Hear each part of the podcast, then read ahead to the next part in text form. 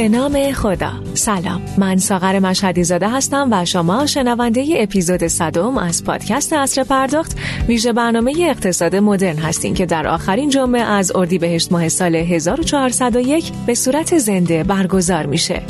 اصر پرداخت یک رادیوی اینترنتیه که در هر برنامه یکی از موضوعات بروز صنعت بانکداری رو با حضور متخصصان و صاحب نظران این حوزه هر جمعه رأس ساعت 20 با اجرای عبدالله افتاده مدیر مسئول این رسانه مورد بررسی قرار میده.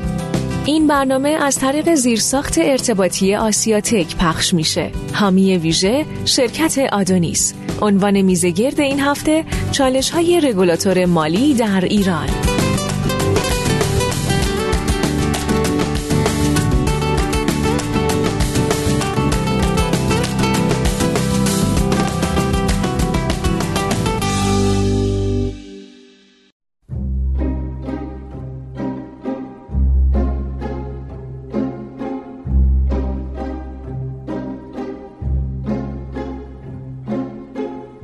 گسترش اکوسیستم های دیجیتال نیاز به قوانین و مقررات جدید و انعطاف پذیری رگولاتورها در تنظیم مقررات و همچنین همگام شدن با نیازهای مردم جامعه، کسب و کارها و سایر بازیگران اکوسیستم بیش از گذشته حس میشه. بی تردید صنعت بانکداری کشور هم از این نیاز مستثنا نیست و پیشتاز بودن کسب و کارهای حوزه بانکی از یک سو فشار فناوری و همچنین کشش تقاضا از سوی دیگه این الزام رو به همراه داره که بانک مرکزی به عنوان رگولاتور اصلی این حوزه و به ویژه معاونت فناوری های نوین اون بتونه با چابکی و دقت بالا قانونگذاری و نظارت رو به گونه ای راه بردی کنه که نه تنها نیازهای جامعه رو پوشش بده بلکه شرایط مناسب تری برای کسب و کارها و بانک ها فراهم بکنه. لازمه تاکید کنم که دوست داشتیم آقای مهران محرمیان معاون فناوری های نوین بانک مرکزی رو که از تابستان سال گذشته بارها دعوتشون کردیم در این برنامه خدمتشون باشیم. البته که نیاز به گفتن نیست ایشون در چند ماه گذشته بارها در سایر رسانه ها حضور داشتن و اینکه چرا در برنامه ما نمی‌خوان حضور داشته باشن احتمالا علتش مشخصه. به هر حال ما در برنامه امشب با حضور آقایان ناصر حکیمی معاون سابق فناوری های نوین بانک بانک مرکزی و محمد هادی شالباف مدیرعامل شرکت پرسا در خصوص سختی ها و دلایلی که رگولاتور بانکی کشور در دو سال و نیم گذشته چرا خروجی قابل قبولی نداشته صحبت می کنیم. پیش از آغاز این میزه گرد از مدیران شرکت توسعه خدمات الکترونیکی آدونیس بابت حمایتشون از این برنامه تشکر ویژه می کنم.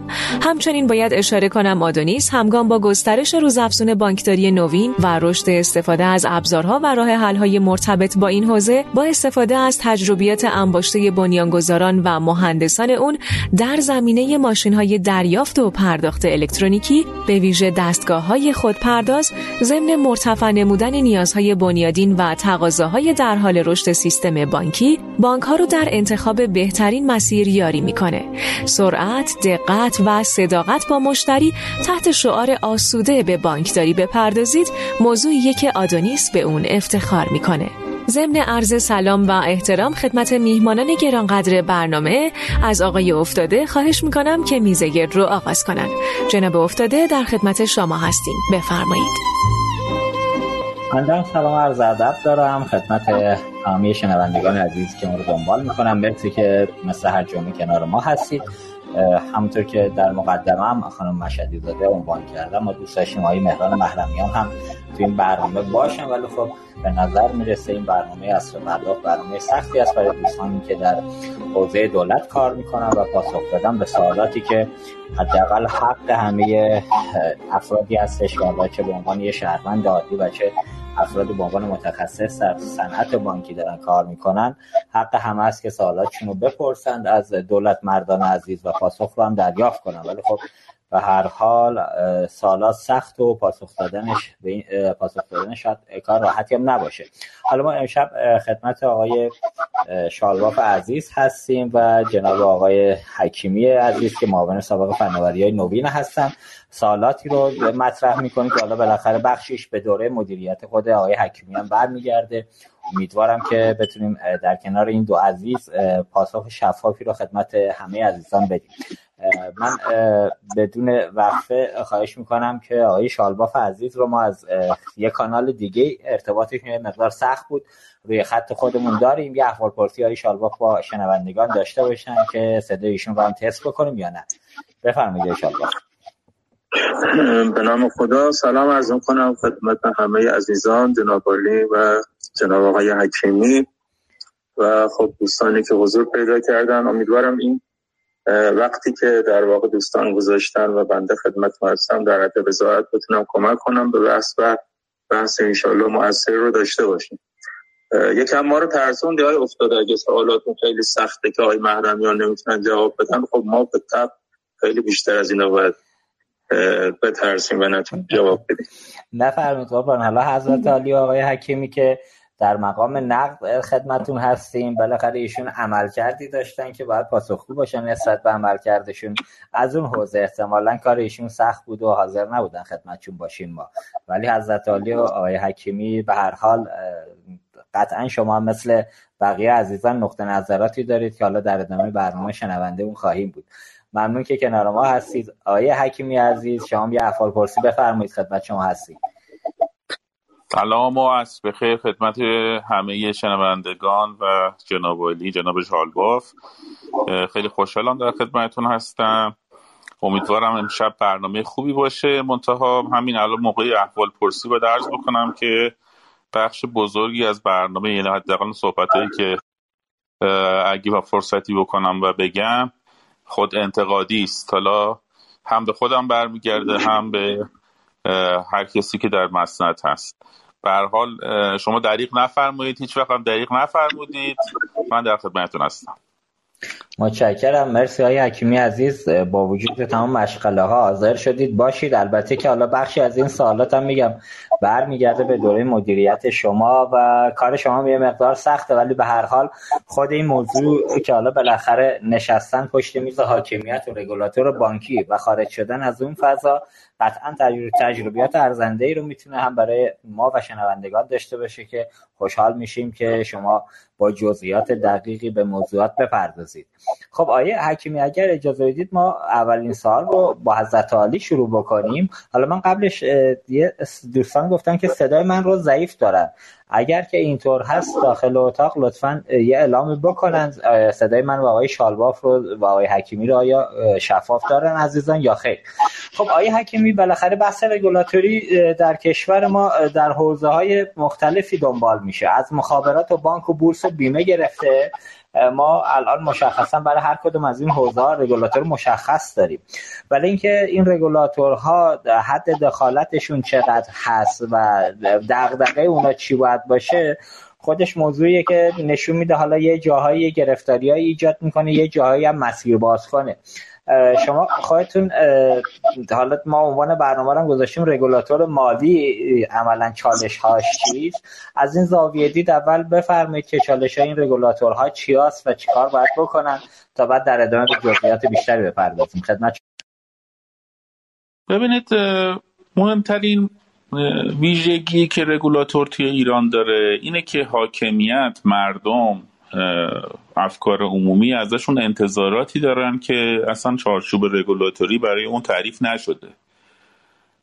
واقعیت اینه که در جاهای دیگه دنیا برای هر رگولاتور اهداف و معمولیت های کاملا شفاف و مشخصی رو تعریف می‌کنن. یعنی میگن شما تو این چارچوب باید فعالیت بکنید. از این چارچوب هم جلوتر ندید عقبتر هم طبیعتا کسر کار محسوب میشه و نباید عقب بشینید. اتفاقی که توی ایران افتاده در مورد همه رگولاتورایی که داشتیم در صنعت مالی اینه که مثلا در مورد بورس من عرض بکنم بورس باید بیاد پاسخگو باشه که چرا فلان سهام افتاد.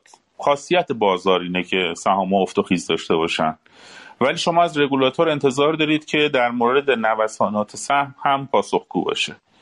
در حالی که کار این رگولاتور نوسانات سهم نیست نوسانات جزء ذات بازار هست. اگر نوسانات رو نپذیریم مثلا بازار معنی نداره. اونجا رگولاتور باید شفافیت و سلامت گزارشدهی مالی و فعالیت شرکت های پذیرفته شده رو معیار قرار بده.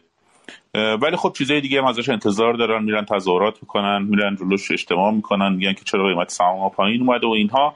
حالا برخش برمیگرده به عدم شفافیت ولی واقعیت اینه که اگر رگولاتوری کار اصلی خودش رو انجام نده و بخواد مجموعه متنوعی از کارهایی که بهش ربطی نداره را عهده بگیره کار اصلیش رو قطعا انجام نخواهد داد. یعنی به درستی کار اصلیش رو انجام نمیده. در مورد بیمه به طور مشخص یک رکود می‌بینیم. یعنی واقعیت اینه که صنعت بیمه یک صنعت بسیار بالغ و جا افتاده است جاهای دیگه دنیا و گردش مالی خیلی سنگینی داره محصولات مالی بسیار متنوعی داره. ولی توی ایران دیگه از حد شخص سالس و نمی‌دونم بیمه بدنه و یه بیمه تامین اجتماعی جلوتر نمیره واقعیت. یعنی شما محصولات مالی متنوعی که بین مردم عمق داشته باشه وجود نداره و هر گونه نوآوری هم که می‌خواد انجام بشه رگولاتور میگه که اول من باید یه طرح بیمه ای واسش تعریف بکنم. بنابراین یه فضای بسیار بسته ای هم در حوزه بیمه وجود داره. در مورد بانک که بانک مرکزی متولیش هست باز ما دو تا رگولاتور داریم. یعنی واقعیت اینه که ما یه رگولاتور داریم قانونی به نام بانک مرکزی. یه رگولاتور غیر رسمی داریم به نام معاونت بانک و بیمه وزارت اقتصاد که در مورد بانک های دولتی و بانک های خصولتی و بانک های توسعه یا تخصصی اعمال قدرت می‌کنه اعمال رگولاتوری می‌کنه. این دوتا رگولاتور داشتن تا حد زیادی باعث تعارض شده. از سالهای پیش یعنی مثلا مربوط به چند سال گذشته نمیشه. شاید بگم از وقتی که این دوتا وزارت خونه وزارت خونه و بانک مرکزی کنار هم قرار گرفتن این تعارض وجود داشته. اما اگه بخوایم برگردیم به موضوع چالش رگولاتوری این است که مردم از بانک مرکزی حاکمیت بهتره بگم. از بانک مرکزی انتظارات به شدت متنوعی دارن. در حالی که یک بانک مرکزی استاندارد در بیشترین حالتش.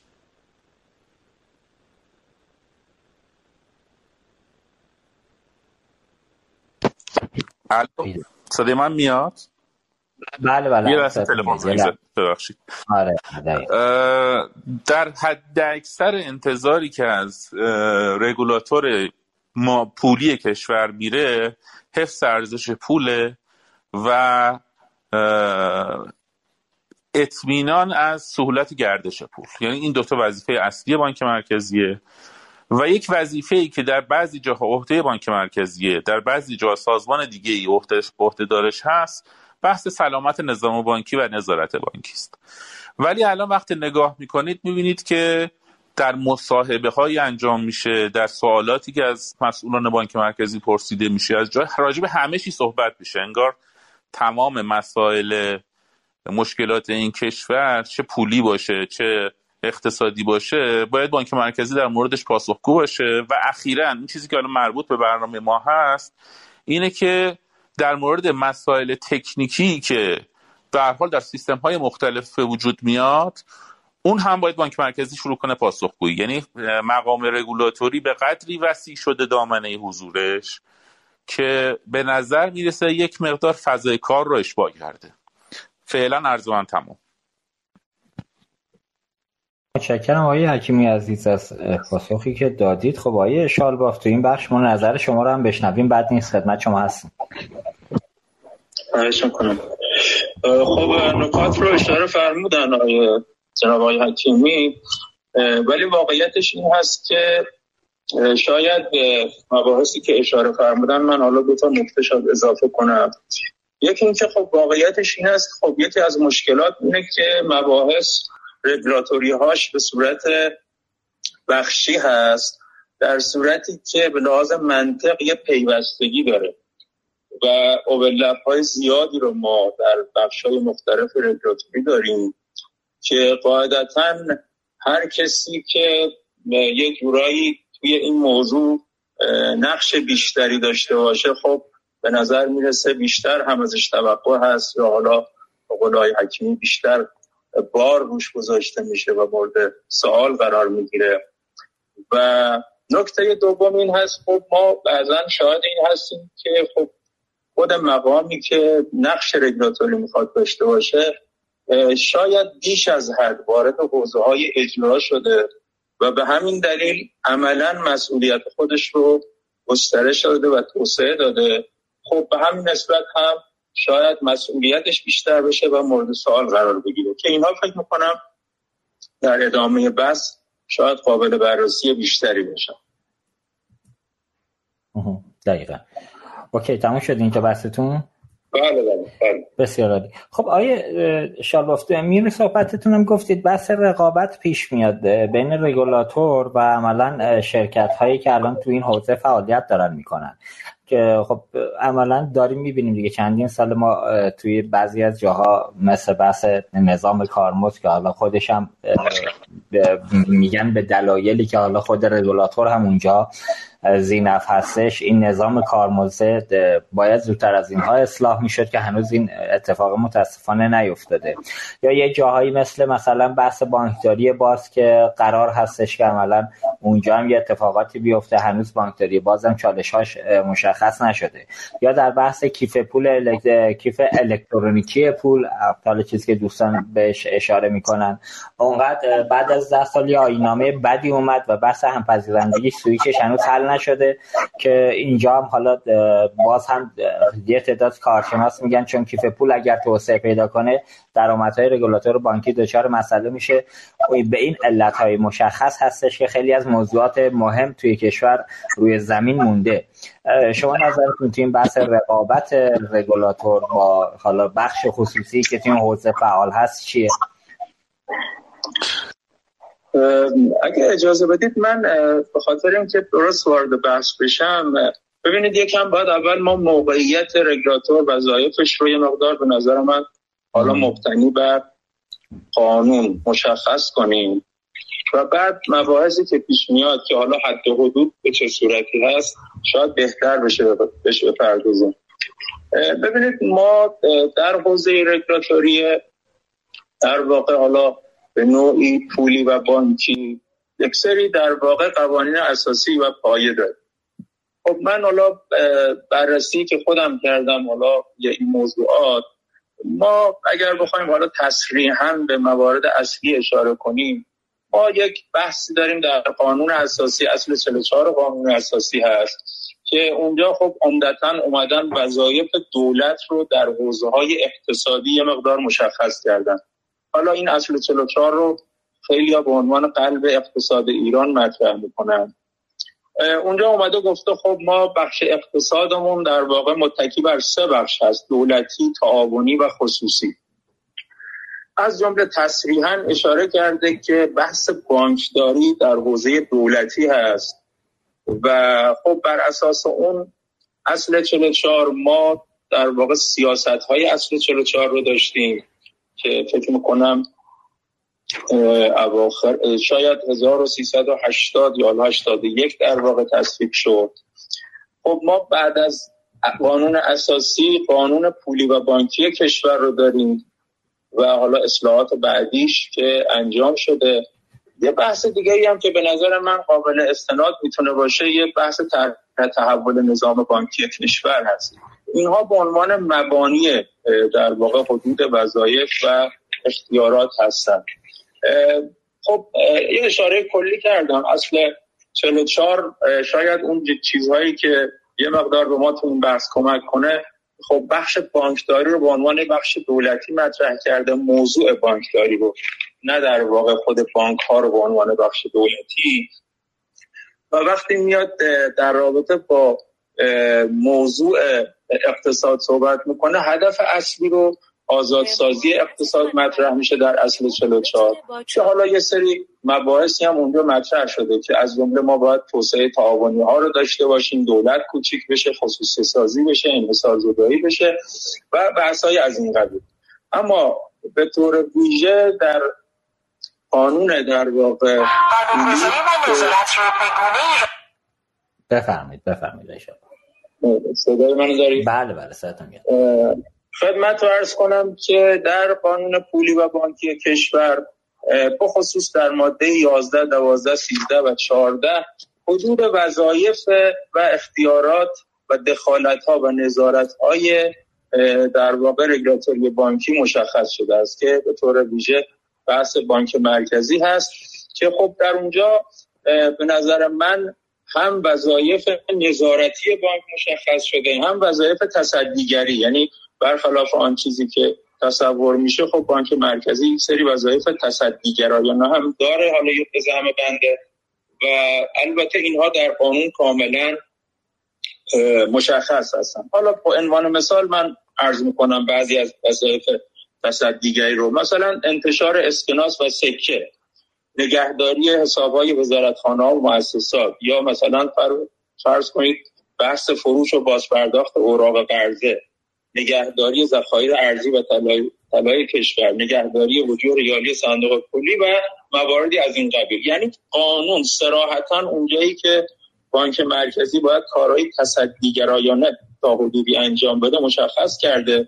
بخشی از وظایفم که در واقع بخشای نظارتی هست که هم بحث تنظیم و مقرراتش عمدتا عهده بانک مرکزی گذاشته شده و تصویب اونها. البته حالا مرجع تصویب مختلف هست در مورد در موارد مختلف. و هم این که نظارت بر اونها رو حالا بعضیش خیلی کلی البته مثل نظارت بر بانک ها و مؤسسات اعتباری. بعضیش هم یه مقدار دقیق تره دیگه. تنظیم مقررات معاملات طلا مثلا. اینها مواردی هستن که از جنس نظارتی هستن. خب در یه جایی بالاخره اختیارات هم گفته که حالا بانک مرکزی در این رابطه چه اختیاراتی داره و از این اختیاراتش باید چگونه استفاده کنه که فکر می‌کنم اینها می‌تونن مرجع اصلی خیلی از مباحث باشن. من از این بخش در واقع به عنوان حالا یه مقدمه میگذرم. ولی اگر حالا درست سال شما رو متوجه شده باشم بحث در واقع رقابت و حاکمیت در مقابل رقابت و نظر در واقع این رو شما مد نظرتون هست. اگه درست برداشت کردم شما تایید فرمایید تا من حالا نکاتی رو بگم. آره ببین دو تا بحث میگه یکی حد حاکمیت کجا شال باف یکی حد رقابت های خود حاکمیت به اسم اینکه حالا ما سامانه های حاکمیتی داریم. مثلا معنایی داره این جمله که بیاد به واسطه خودش تو بعضی از موضوعات وارد اجرا بشه یا نه. می‌خوام از این زاویه دید بهش بپردازیم ببینید به نظرم می‌رسه که خب آنچه که میشه حالا در واقع این رو خب تصریحا ادعا کرد اینه که هیچ چیزی در اقتصاد و توسعه اون به اندازه رقابت شاید اهمیت نداشته باشه. و به نظر می‌رسه یکی از عوامل اصلی یا حتی تنها عاملی می‌تونه باشه که یک رشد و پویایی در واقع سیستمی رو در یک اقتصاد ایجاد می‌کنه. خب اگر بخوایم رقابت رو ما در یک سیستم داشته باشیم چند مورد هست که به نظر می‌رسه اینها به این فضای رقابت می‌تونن در واقع خدشه وارد کنند یا حتی اون رو تحت تاثیر اساسی قرار بدن. مثل انحصار. خب یکی از مباحثیه که قطعا رقابت رو دچار مشکل می‌کنه. بنابراین حاکمیت برای رقابت یکی از وظایفش می‌تونه انحصار زدایی باشه. بحث ثبات نسبی قوانین و مقررات باز مباحثی هستن که خب اگر ما ثباتی در قوانین و مقررات داشته باشیم خود به خود رقابت نمی‌تونه درست شکل بگیره و فضای رقابت فضای مخشوشی خواهد شد. بحث شفافیت رو و حالا چه در قوانین و مقررات چه در اجرای اونها از مباحثی که خب لازمه یک رقابت سالم هست. و اینها حالا مواردی هست که به نظر می‌رسه مقام ناظر و رگولاتور باید در واقع برای ایجاد یک فضای رقابتی در اقتصاد حداقل این بعضی از این آیتم هایی رو که من خدمت عرض کردم ممکنه موارد دیگه باشه اینها رو بتونه ایجاد کنه. به طور کلی باید حاکمیت بتواند یک فضای رقابت سالم رو ایجاد کنه و بر این فضای رقابت سالم هم نظارت کنه که ابعاد مختلفی داشته باشه. خب قاعدتا حد حاکمیت ایجاد این فضا و نظارت بر اون هست تا در واقع کسایی که بازیگرای این فضا هستن بتونن در چارچوب قوانین و در واقع مقرراتی که تنظیم شده حالا کسب و کار خودشون رو جلو ببرن و اون فضای رقابتی هم قاعدتا می‌تواند منافعش به اقتصاد کشور وارد بشه. این که مثلا حد رقابت کجاست؟ این که شما فرمودید. خب به نظر من رقابت حد نداره ولی چارچوب داره. یعنی شما باید از یک سری از چارچوب ها قوانین و خطوط قرمزی که تعیین شده اونها تبعیت کنید و فضای رقابت هم یک فضای بسیار باز و پویایی می‌تونه باشه که قاعدتا در خیلی از موارد این مباحث در عمل و در بر اساس مصادیق مربوطه هم دقیق تر مشخص میشه. این نکاتی است که من به ذهنم رسید. حالا اگر حالا در ادامه بحث دیگری تو این زمینه به ذهنم رسید شاید خدمتتون عرض بکنم. آره حتما دوباره برمیگردیم وارد جزئیات بیشتر میشیم تو این موضوع. خب آیه حکیمی حضرت علی بالاخره یه مدت زیادی در بانک مرکزی مشغول بودید. نه آخرش هم که دیگه سکان معاونت فناوری نوین رو داشتید. یه جورایی هرچی امشب بگید بخشیش به دوره خودتون هم برمیگرده من خوشحال میشم که شما دقیقتر و شفافتر تو این حوزه بگید. واقعا من یادم نزدیک به بیشتر از یک دهه منتظر مثلا آینامه کیف پول بودیم. ولی دو سال الان آینامهش ابلاغ شده ولی ابلاغی آینامه جلو رفت که عملا هیچ اتفاقی به واسطه اون آینامه نمی‌تونه رخ بده. حالا من این به عنوان یه مساق گفتم خواهش می‌کنم شما دقیقتر تو موضوعات حالا قبلش هم چند تا مساق دیگه گفتم خدمت های شالباف شما جزئیات بیشتری بگید ممنون میشم. ببینید بحث اولم اینه که اگر من برگردم 20 سال قبل که این کار رو توی بانک مرکزی شروع کردی یعنی کار مربوط به سیستم های پرداخت اینها رو شاید هیچ وقت همچین مسیر رو طی نمی کردم با تجربه الان خودم یا تجربه که حداقل تو سه سال گذشته تو سیستم بانکی داشتم. هیچ وقت این مسیر رو طی نمی کردم که بانک مرکزی بیاد و رگولاتوریشو بر اساس سامانه انجام بده. یعنی یه سامانه درست بکنه بعد بگه که مقررات سامانه است. بنابراین هر آنچه که مقررات وجود داره در چارچوب این سامانه است. و خارج از این سامانه من فعالیت رو مجاز نمی‌دونم. و بیاد مثلا چند تا سامانه درست بکنه. من اصلا تردیدی ندارم که سامانهایی مثل شتاب مثل ساتنا مثل پایا مثل خود شاپرک و اینا خیلی باعث گسترش سیستم های پرداخت شدن. خیلی تسهیلات ویژه‌ای رو برای مردم فراهم کردن در شرایطی که وضعیت تورمی بوده وضعیت اسکناسا از نظر دنو ثابت بوده. خیلی کمک کرد که مردم بتونن راحتتر پرداختشون رو انجام بدن.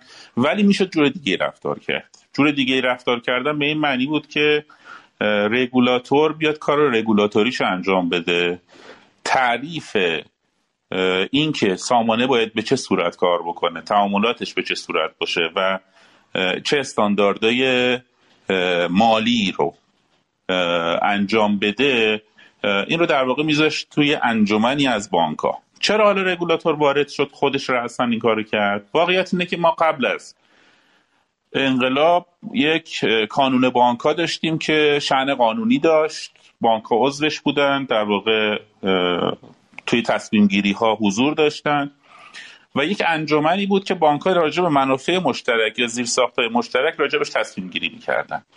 بعد از انقلاب این کانون بانک ها چون همه بانک ها دولتی شدن شد شورای عالی بانک ها بعد سال 80 81 شورای عالی بانک ها منحل شد. بانک ها بعد از همین قانون سیاست های اصل 44 و وظایف شورای بانک برگشت توی هیئت مدیره بانک بدون اینکه ما اون قانون بانک رو با وجه قانونیش و استحکام حقوقیش داشته باشیم. یعنی یک شورای هماهنگی بانک بود که در واقع یک انجمن غیر رسمی بین بانک های دولتی بود و یک کانون بانک های خصوصی که باز یک انجمن برای بانکایی بود که سهامداریشون خصوصی بود. بنابراین ما هیچ کانون واحد دارای شعن قانونی و مقتدر بین بانک ها نداشتیم. بانک مرکزی اومد حداقل در مورد سیستم های پرداخت نقش این کانون رو به عهده گرفت. در حالی که اون چیزی که به عنوان مصالح بانکاست برای رقابت برای توسعه بازار برای توسعه محصول با اون نگاهی که رگولاتور داره می‌تونه متفاوت باشه. نگاه بانک به توسعه بازاره. نگاه با کار رقابت و معرفی محصولات جدید برای اینکه مشتری ها رو بهتر جذب کنن یا خدمات بهتری بدن که از محلش سوداوری داشته باشن یا معمولیت های خودشون رو انجام بدن. رگولاتور وظیفش اینه که همه حداقل در یک سطح استانداردی فعالیت بکنن. حالا ما امور توسعه ای رو آوردیم توی یک رگولاتوری که می‌خواد همه رو در واقع توی سطح استانداردی نگه داره.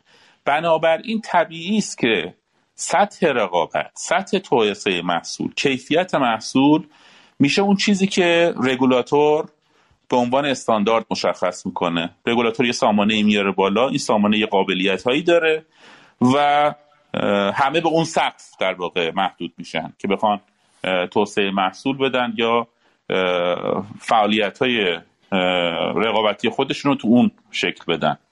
بنابراین یک سختی وجود داره که رگولاتور گذاشته.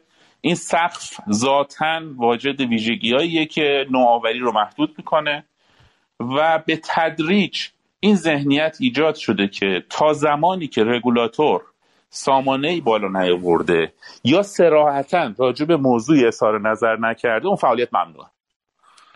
یعنی شما هر نوآوری که می‌خواید تو بانک انجام بدید علل خصوص بانک های دولتی و خصولتی اولین چیزی که قسمت سازمان قسمت تطبیق قسمت های مختلف بانک می‌پرسن میگن که یه نامه بزنید از بانک مرکزی سوال کنید. یه نامه بزنید ببینید بانک مرکزی چی میگه. یه نامه بزنید ببینید که آیا بانک مرکزی مخالفتی داره. خب نامه رو می‌زنن. نامه میره بانک مرکزی. بانک مرکزی نگاه می‌کنه دو حالت داره. یا میشینه براش یه سامانه درست می‌کنه ببینه مثلا موضوعی که چند تا بانک هستن یا اینکه چون به نظرش چیز جالبی نیست یا قابلیت تولید سامانه واسش نداره میگه ممنوعه. فعلا بذاریدش کنار. این کار رو انجام ندید. این ذهنیت یعنی اینکه ما همه بانک ها درسته که خصوصی شدن درسته که اینا قاعدتا رقابت می‌کنن باید رقابت بکنن ولی عملا به یک سقف استانداردی که رگولاتور مشخص می‌کنه محدودن این بزرگترین موزلیه که من حداقل تو 20 سال گذشته تا الان که بخش بزرگیشم خودم دخیل بودم توش دیدم می‌بینم و به نظرم می‌رسه که تا زمانی که تحولی توی این نگرش رگولاتور اتفاق نیفته ما کماکان درگیری بین بحث نظارت و نوآوری رو خواهیم داشت. شما این دایلمای بین نظارت و نوآوری چیزی که باید توسط رگولاتور حل بشه. یعنی اینکه اگر من بانک دارم یک محصولی رو توسعه میدم. اگر من فینتک دارم یک محصولی رو توسعه میدم. یک چارچوب هایی بانک مرکزی برای من مشخص کرده که باید خودم برم خودم رو با اون چارچوب ها تطبیق بدم. ولی اون چارچوب ها جزئی نیستن.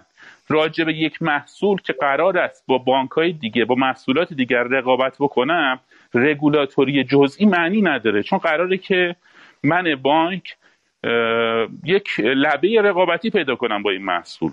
اگه قرار باشه که من اینو بدم بانک مرکزی بانک مرکزی رو تبدیل به رگولیشن سامانه بکنه دیگه من وضعیت رقابتیم کجاست؟ چرا باید اصلا دنبال نوآوری باشم؟ این دایلما رو حل کردن در کشور دیگه هم زیاد آسون نبوده. ولی اگر شما مقرراتی که حداقل تو اتحادیه اروپا توی استرالیا توی کانادا نگاه بکنید بحث اینه که اونجا به جای مقررات جزئی یک سری مقررات خیلی کلی می‌ذارن و یک سری چارچوب تعریف می‌کنن. میگن شما باید توی این چارچوب های کلی فعالیت بکنید و این چارچوب ها دیگه ریز نمیشه وارد جزئیات فنی نمیشه وارد تعریفاتی محصول نمیشه وارد تعریف سامانه نمیشه.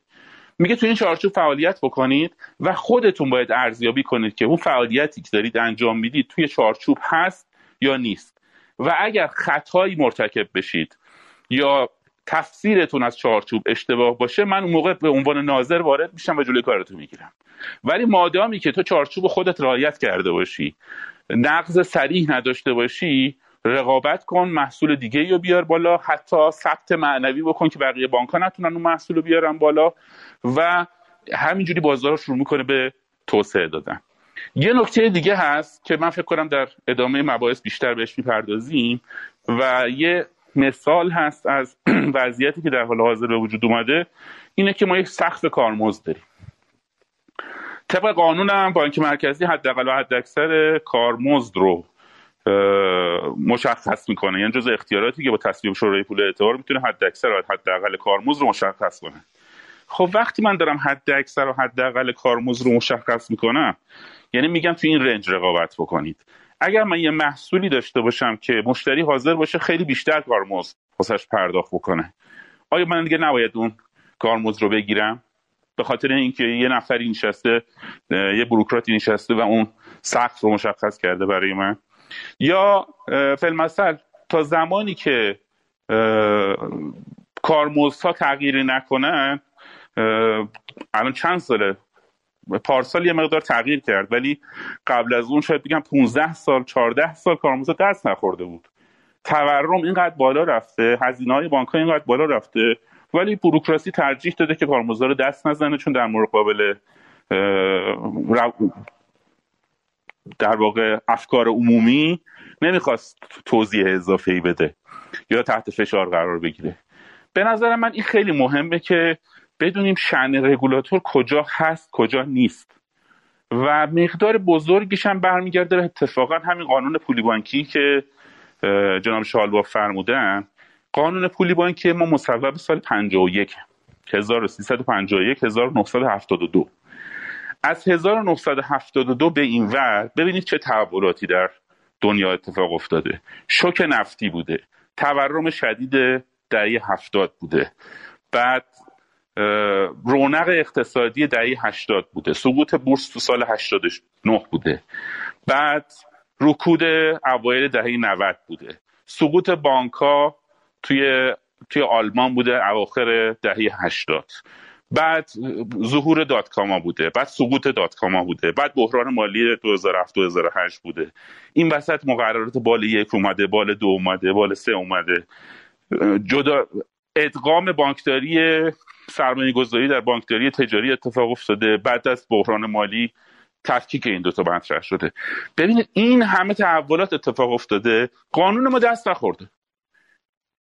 یعنی اگر کتب آسمانی رو بذاریم کنار چیز دیگه ای نداریم که اینقدر مقدس شده باشه توی مجموعه فعالیت ها وقتی که قانون پولی بانکی رو هم نگاه می‌کنید ببینید اهداف متعارض و چنگانه توش هست. یعنی از یه طرف میگه که حفظ ارزش پول از یه طرف میگه کمک به رشد اقتصادی. در جاهایی از رشد اقتصادی شما ناچار هستید پول, پول پمپاژ کنید. هیچ بانک مرکزی هدف حفظ ارزش پول و فدای رشد از طریق پمپاژ پول نمی‌کنه. یعنی الان موضوع تورم شدیدی که تو سطح دنیا هست به خاطر پمپاژ پولیه که زمان کرونا اتفاق افتاده. و الان هر کاری دارن می‌کنن به سختی دارن جمعش می‌کنن. و الان تورم یکی از بزرگترین بحرانایی که توی سالهای اخیر توی سیستم اقتصادی کشورها اتفاق افتاده.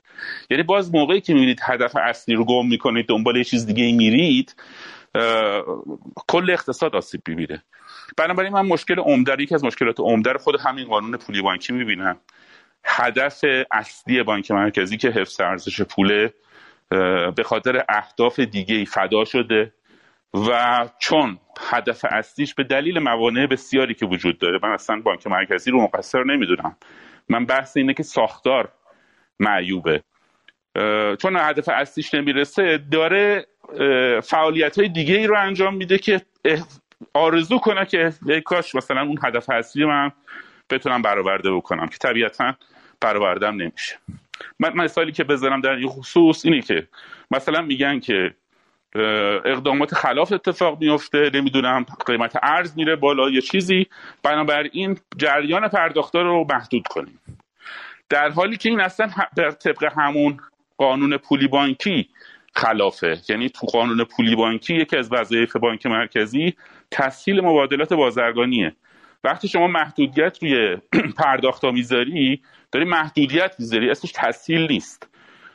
این اهدافی که می‌بینید سرگردونن متعارضن در واقع عکس عملی نسبت به اتفاقاتی که در سطح جامعه و اقتصاد میافته باعث شده که یه آشفتگی یه فضای بسته یه فضای راکت توی نوآوری محصولات مالی تو کشورمون اتفاق بیفته. ببخشید.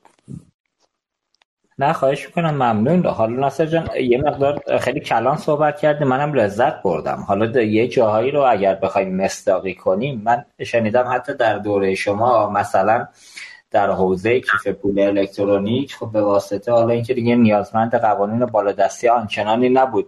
خود معاونت فناوری نوین می‌توانست همونطور که تونست یه آینامه البته ناقص دادن دوستان که عملا گفتم با اونم به هیچ جایی نرسید. ولی در دوره شما هم حتی صحبت از این می‌شد که آقا دلیلی که این آینامه نمیاد و اگه الانم اومده به, به شکل غلط اومده اگه کیف پول را بیفته درآمد شرکت های حاکمیتی زیر مجموعه بانک مرکزی دچار مسئله میشه و خود همین شرکت های حاکمیتی گاهن میشن صد راه توسعه بعضی از محصولات مشخصا همین کیف پول الکترونیک. این رو تایید می‌کنید. واقعا این اتفاق افتاد و این فشاره وجود داشت از سمت شرکت های زیر مجموعه زمان شما حتی؟ ببینید من چندین بار توی مصاحبه های قبلی هم گفتم فشاری از بابت درآمدزایی یا کمبود درآمد یا هر چیزی از طرف شرکت زیر مجموعه بانک مرکزی در تصمیمات بانک مرکزی نبود. یعنی اینجوری نبود که مثلا مدیر عامل فلان شرکت یا هیئت مدیره فلان شرکت بوده بود بیاد بانک مرکزی بگه اگر مثلا فلان مقررات رو بذارید ما بدبخت میشیم درآمدتون کم میشه. چون واقعیت اینه که بانک مرکزی پول چاپ می‌کنه. احتیاجی به درآمد نداره که هر موقع درآمد بخواد پول چاپ کنه اینه که یه اتفاق ظریفی افتاده. اینو از یه خورده دورتر وقتی نگاه می‌کنید متوجه میشید که این داستان چیه. بانک مرکزی به شرکت های زیر مجموعش وابسته است به خاطر سامانه ها یعنی سامانه هایی که می‌خواد را بندازه به دلایلی که قبلش عرض کردم عمدتا اینا رو از طریق شرکت های زیر مجموعش انجام میده که اسمش رو هم گذاشتم مثلا شرکت های حاکمیتی. نکته اینجاست. به خاطر این وابستگی که بانک مرکزی روزافزون پیدا کرده به شرکت های زیر مجموعه به طور زمینی به طور زمینی سیاست گذاریش منبعث از توانایی ها و قابلیت ها و جهتگیری هایی میشه که اون شرکت رو بتونن انجام بدن. من خیلی واضح به نظر خودم خیلی واضحه که چرا این اتفاق افتاده. مثلا در مورد همین کیف پولی که مثال می‌زنید چون کیف پول ذاتا یک پدیده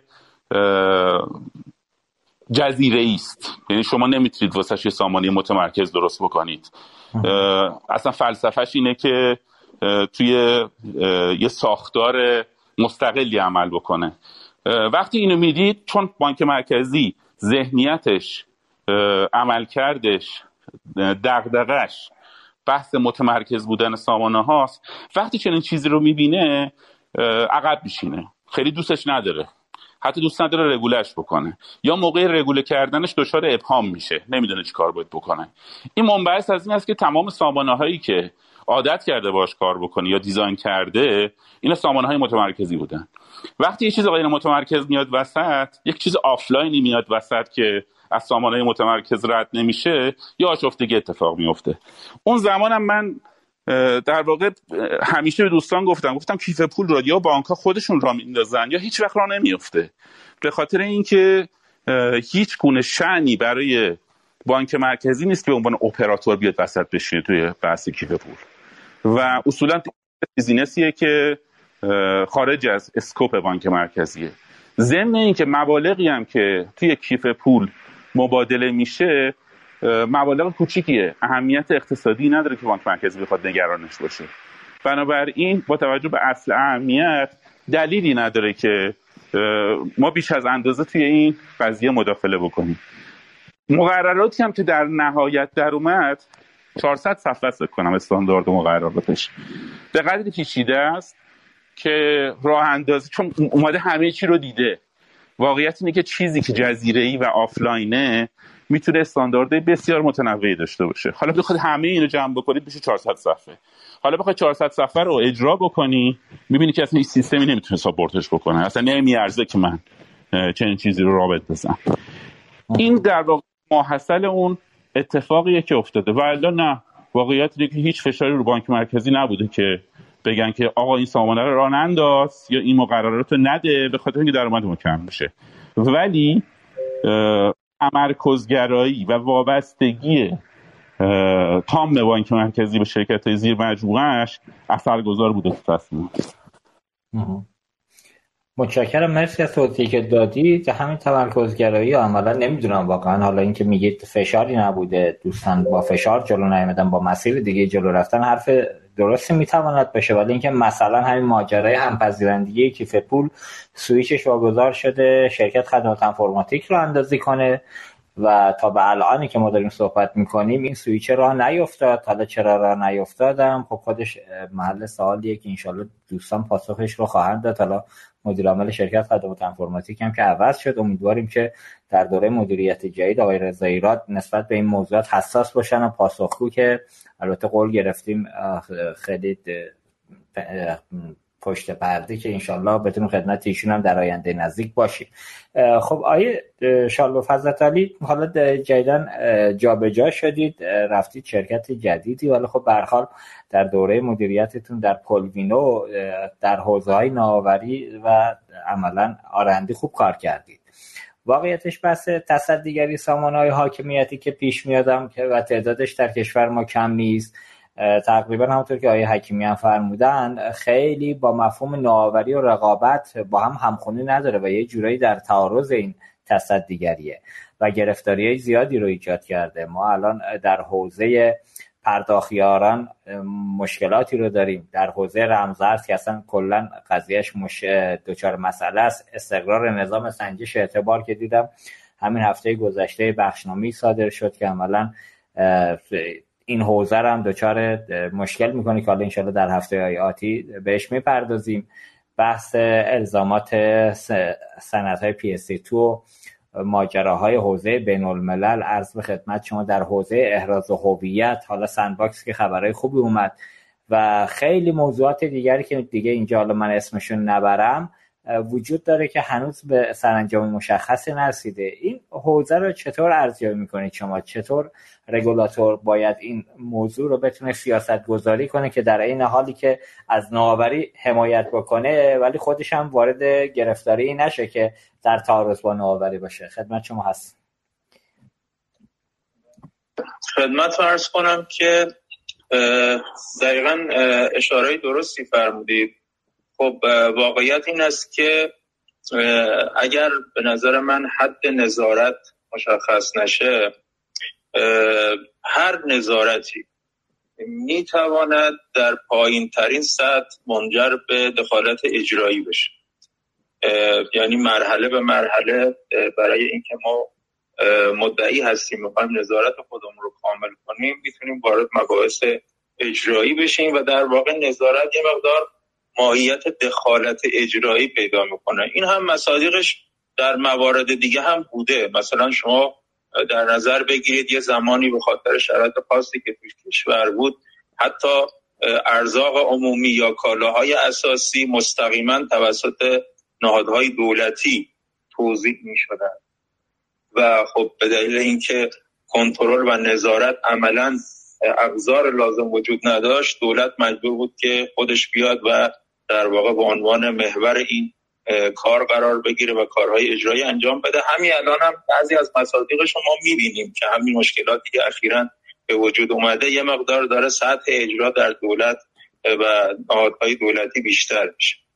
در حوزه های فرهنگی هم و مثلا رسانه‌ای هم همین بحثا هست. حالا دوستان خاطرشون هست که مثلا یک همین الان مثلا بین نقش صدا سیما در حوزه برادکاستینگ و بحث مدیا سینمای خانگی اصلا نقش صدا سیما چی هست؟ خب تا مدت ها بحث بود و خب دوستان می‌گفتن خب این از وظایف اجراییش هم کاملا باید در مجموعه صدا سیما باشه. بعضی ها می‌گفتن نه صدا سیما فقط باید نقش نظارتی داشته باشه. خب این چالش ها اونجا هم وجود داشت.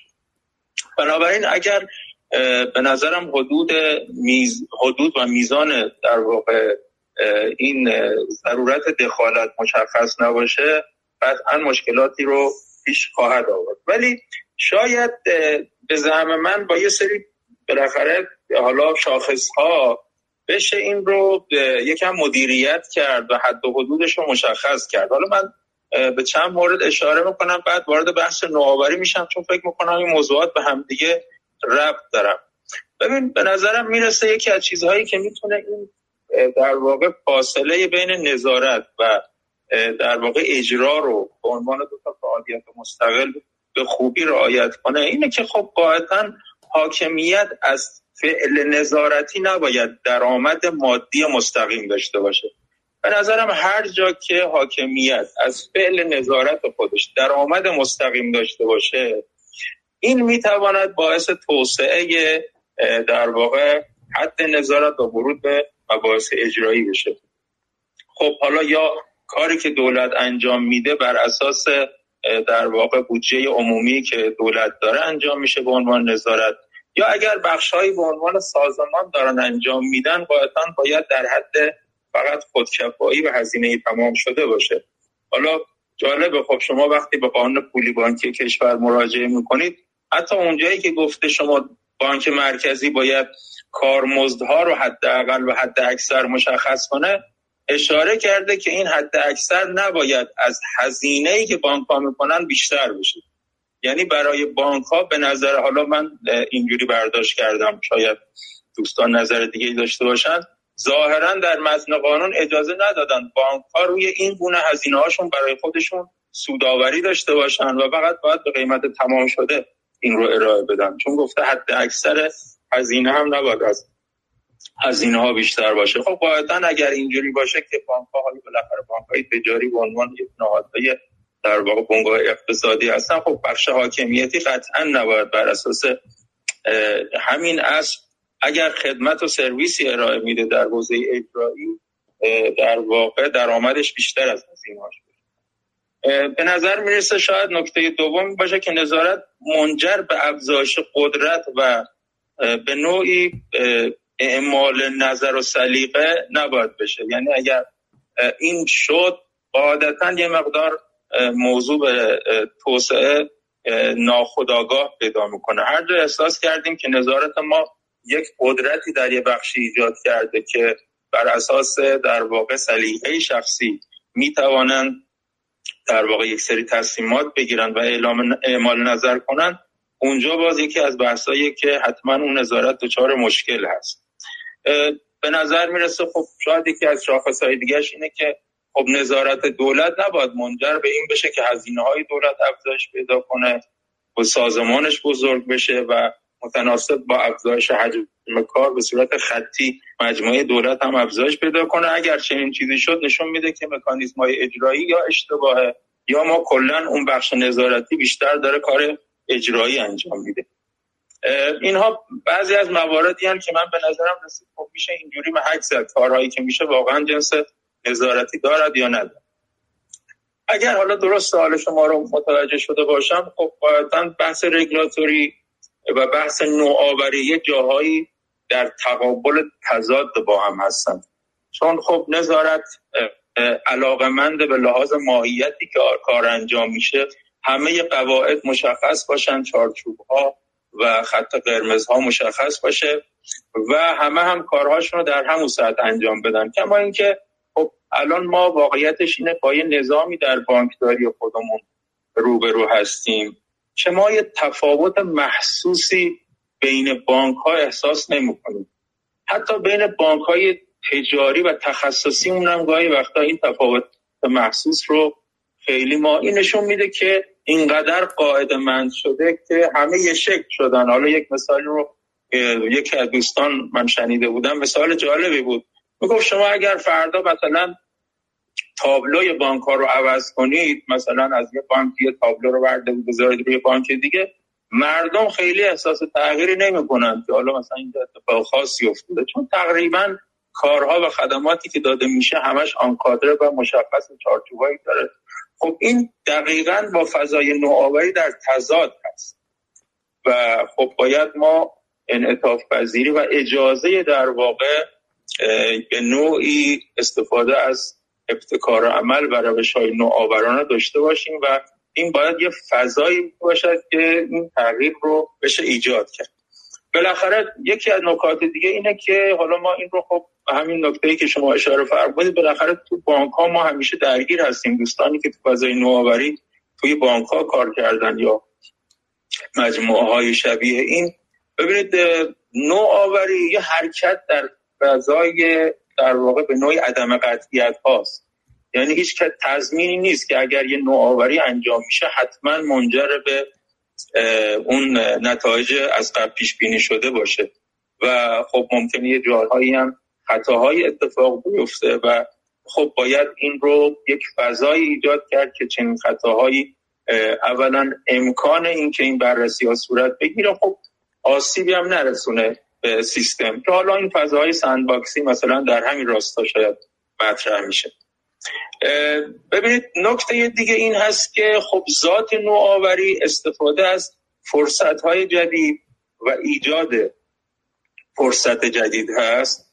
در صورتی که خب در واقع حاکمیت یا حالا رگولاتوری بیشتر خودش رو مسئول برخورد با تهدیدات و مدیریت تهدیدات می‌کنه خب این حالا خود ما هم بالاخره در این تجارب گذشته شاهد بودیم. هیچ وقت هیچ سازمانی هیچ مجموعه یا حتی هیچ مدیری برای اینکه مثلا از یک فرصتی استفاده به موقع نکرده یا اصلا اون فرصت رو استفاده نکرده نباش برخوردی میشه نه محاکمه میشن.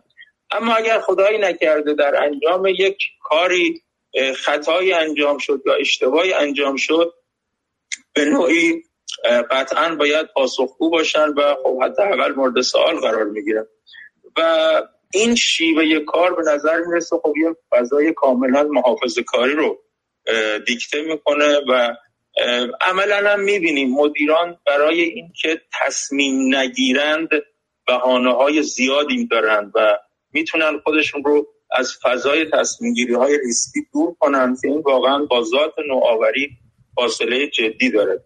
خب چرا اینجور میشه؟ چون مقام رگولاتور بالاخره می‌خواد چیزی به عنوان در واقع اشتباه رخ نده در سیستم ها. خب در چنین فضای قاعدتا نمیشه بحث های نوآوری رو خیلی جدی دنبال کرد. خب از اون برای قضیه خب نوآوری شاید توسط توانهای خرد و پراکنده انجام میشه. یعنی وقتی مثلا ما داریم رازای به حوزه بلاکچین بحث می‌کنیم یه شرکت هایی در شرکت های کوچیکی حالا استارتاپی مجموعه اولیه شکل می‌گیرن و کم کم وارد این حوزه میشن. خب طبیعی اینها قدرتشون برای اینکه بتوانند در واقع مطالبات خودشون رو به کرسی بنشونن خیلی کمه. در صورتی که خب حاکمیت یک مجموعه بسیار قدرتمند و یک پارچه است و به راحتی می‌تونه مانع حرکت این مجموعه بشه. و بالانسی بین در واقع کسایی که حالا در واقع دنبال استفاده از فرصت های نوآوری هستند و کسایی که مدیریت تهدید حالا فناوری و نوآوری دارن بالانسی بین قدرت اینها نیست. یا به بیان دیگر قدرت کسایی که مدیریت تهدید می‌کنن خیلی خیلی بیشتر کسانی هست که به دنبال استفاده از فرصت هستن خب همینطور که اشاره کردم حالا به نوعی شما ببینید مثلا فرض کنید که همین فرض کنید ساختار بانک مرکزی خودمون رو در نظر بگیریم. ما در بانک مرکزی چه بخشی رو داریم که اگر از یک فرصت فناورانه به موقع استفاده نشد بریم سراغ اون فرد و بگیم خب این وظیفه شما بوده که مثلا به قول شما از زیرساخت کیف پول می‌شد از سه سال پیش نمی‌دونم امضای دیجیتال از ده سال پیش نمی بحث های مختلف همین بحث بلاکچین که اومده خب بحث های مختلفی از استفاده کرد هزینه ها رو کاهش داد ها رو کمتر کرد و خیلی از سرویس ها رو بهتر از شرایط موجود کرد. خب کی باید پاسخ به این موضوع رو بده؟ یعنی مسئول در واقع استفاده از فرصت ها به صورت خاص چه بخشی از این سازمان های رگولاتوری هست؟ به نظر می‌رسه که اینها مباحثی هستن که یه مقدار خدمت فرض کنم که مانع این بحثای نوآوری هست. خب اگر حالا خیلی کلیتر هم بخوایم بگیم بالاخره وقتی شما اشاره کردم انبوهی از قوانین و مقررات و خطکشی ها و آینامه ها و دستورالعمل ها داشته باشید خب قاعدتا فضا رو خیلی محدود کردید و در این فضا هیچ کس نمی‌تونه بیاد که در واقع کار خارق العاده ای انجام بده و از مسیرهای تعیین شده خارج بشه. معمولا ما خوبی از قوانین مقررات داریم که خیلی راحت از اونها میشه استفاده کرد و مانع انجام شد. درست حالا خود شما می‌دونید ما در حوزه نوآوری مشکلات خیلی زیادی داریم. که معمولا با توجه به اینکه خب نظام رگولاتوری ما هم بر اساس یک نظام کاملا منفعل هست. بالاخره ما در سطح جهانی شاید حالا به زعم من سه دسته در واقع میشه گفت نظام حاکمیتی در این رابطه میشه داشت. حالا با تعریفی که حالا من ذهنم رسیده مثلا میشه دسته اول رو پرواکتیو کرد در واقع دسته بندیش رو مشخص کرد یعنی کسایی که آینده رو ترسیم می‌کنن آینده رو می‌سازن و بر اساس اون میان حتی فناوری های مورد نیاز برای آینده رو ایجاد می‌کنن و قاعدتا هدایت رو به دست می‌گیرن. خب مثال عرض می‌کنم شما ببینید فاصله بین اون بحث دهکده جهانی که فکر می‌کنم سال 1900 شاید 60 مطرح شد اولین بار. تا زمانی که اینترنت آمد اینها رو شما رابطه‌شون چگونه می‌بینید؟ که بالاخره اینترنت آمد و اون شعار رو در واقع محقق کرد. این نشون میده خب یه عده‌ای هستن آینده رو می‌سازن و بر اساس اون دارن اونا خب نظر می‌رسه میشه حالا دسته proactive. خب یه بحثی active هستن یعنی وقتی یک تکنولوژی اومد برای استفاده از اون فرصت اون تکنولوژی استراتژی های خودشون رو تنظیم می‌کنن و بله. سعی می‌کنن بر اساس چارچوب های کلی که مشخص می‌کنن در مجموعه های خودشون بتوانن حد اکثر استفاده از تکنولوژی رو با مدیریت تهدید داشته باشن. خب گاهی وقتا سازم مجموعه هایی هم هستن که نه دنبال رو هستن. موضوع بیاد بره آیشال داری؟ ببخشید. نه خواهش می‌کنم واسخایی می‌کنم. آره سراتون دارم. یه مقدار خلاصه کنید این موضوع رو ببندیم چون سالات دیگه هم داریم. آره یه مقدار کوتاه‌تر صحبت کنیم. که خب من فکر می‌کنم ما خیلی از جاها متاسفانه روز دسته سوم بودیم. ببخشید که اطلاع کلام شد. نه نفرمایید. ممنون از توضیحاتی که دادید. واقعیتش یه تعداد سال دیگه هم داریم. می‌خوایم اونا رو هم برسیم از بپرسیم. از حضور شما بیشتر استفاده کنیم. ممنون میشم. حالا خلاصه تر بگید. خب آیه حکیمی عزیز ببینید مباحث که آیه با فرمودن در حوزه نوآورانه که اصلا چیز چیز عجیب غریبی نیست داشتیم مواجهه شدیم توی سالهای گذشته که رگولاتور یا به کندی عمل کرده تو بعضی از حوزه یا کلا رها کرده و هیچ صحبتی در موردش نکرده. مشخصا مثلا الان در حوزه نو بانک ها تقریبا سیاست مشخصی رو اتخاذ نکرده. قرار بود مجوز بده مجوز و نداد و قرار مجوز بدن. از اون طرف در حوزه لنتکا که اصلا هیچ صحبتی نشده در حوزه رگولاتوری و عملا لنتکا هر جور که دوست دارن دارن عمل می‌کنن. یه جاهایی هم مثل بلاکچین و رمزر خیلی سفت اومده گفته آقا ممنوع وایسید هیچ کاری نکنید. اینجاها به نظر شما عمل کرده رگولاتور در مواجهه با نوآوری هایی که فناورانه فناورانه هستن و از جنس مالی هم هستن چیکار باید بکنه؟ راهکارش چیه؟ خدمت شما هست ببینید خود بانک مرکزی که یک کل منسجم نیست. یه بخش فناوری های نوین داره یه بخش نظارت داره.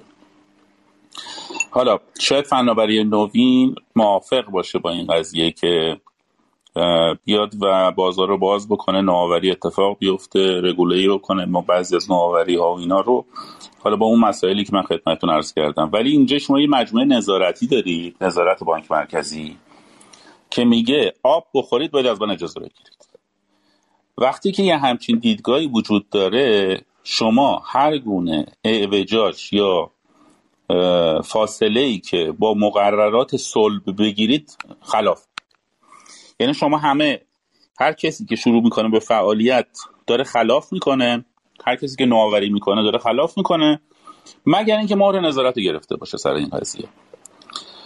بعد شما جاهایی مجموعه مقرراتی نداری. مثلا مسکوت سطح مقررات. یعنی این که مثلا شما بحث لنتک رو مطرح می‌کنید بخش بزرگش مسکوته. یعنی کسی نمی‌دونه که واقعا در این خصوص چه الگویی رو باید رخت جلو؟ معمولا تو بانک های مرکزی دیگه وای میستن ببینن که حد اهمیت یا حد فعالیت اینا چقدر چقدر ریسک ایجاد می‌کنه. بعد آروم آروم شروع می‌کنن به رگوله کردن. من یه زمانی توی سمینار مثلا 4 5 سال پیش که این همایش نظام پرداخت بود یه اسلایدی آوردم گفتم روش حفاری اتریشی. روش حفاری اتریشی هم به این معنی بود که شما موقعی که تونل می‌زنید روش سنتی اینه که مهندس نقشه بردار میاد میگه که از اینجا تا اونجا بکنید. بعد طرف شروع می‌کنه به کندن. حالا وسطش کوه میریزه سنگ شل میشه نمی‌دونم یه جایش آب می‌زنه بیرون یا هر چیز دیگه ای که هست. ولی میگه نقشه این نقشه است. یعنی شما الا بلا باید بر اساس این بری جلو. هر چالشی هم که وسطش اتفاق افتاد یا سیمان بریز روش یا قیرگونی کن یا نمی‌دونم پل بزن تو تونل یا از این کارا. یه روشی وجود داره به نام روش حفاری اتریشی. میگه که شما گام به گام که میری جلو عوارض و خاصیتی که اون سنگ یا اون کوه یا اون جایی که داره حفاری میشه داره رو بررسی کن. بر اساس نتایجی که از بررسیت گرفتی عمل کن. یعنی یه جایی شما مثلا می‌کنی دورش رو مثلا سنگ میچینی یه جاییش رو می‌کنی نیل می‌کنی یه جاییش رو میری جلو چه می‌دونم بتون میریزی جمع جورش بکنی و بر اساس اون عوارضه که مشخص میشه که من چه مسیری رو با چه تکنولوژی و با چه ابزاری میبرمش جلو. یعنی چی؟ یعنی اینجوری که دارم میرم جلو ارزیابی دائم دارم سنسور دارم و بر اساس نتایج سنسور نتایج آنالیز سنسورا میام فعالیت بعدی رو تنظیم می‌کنم.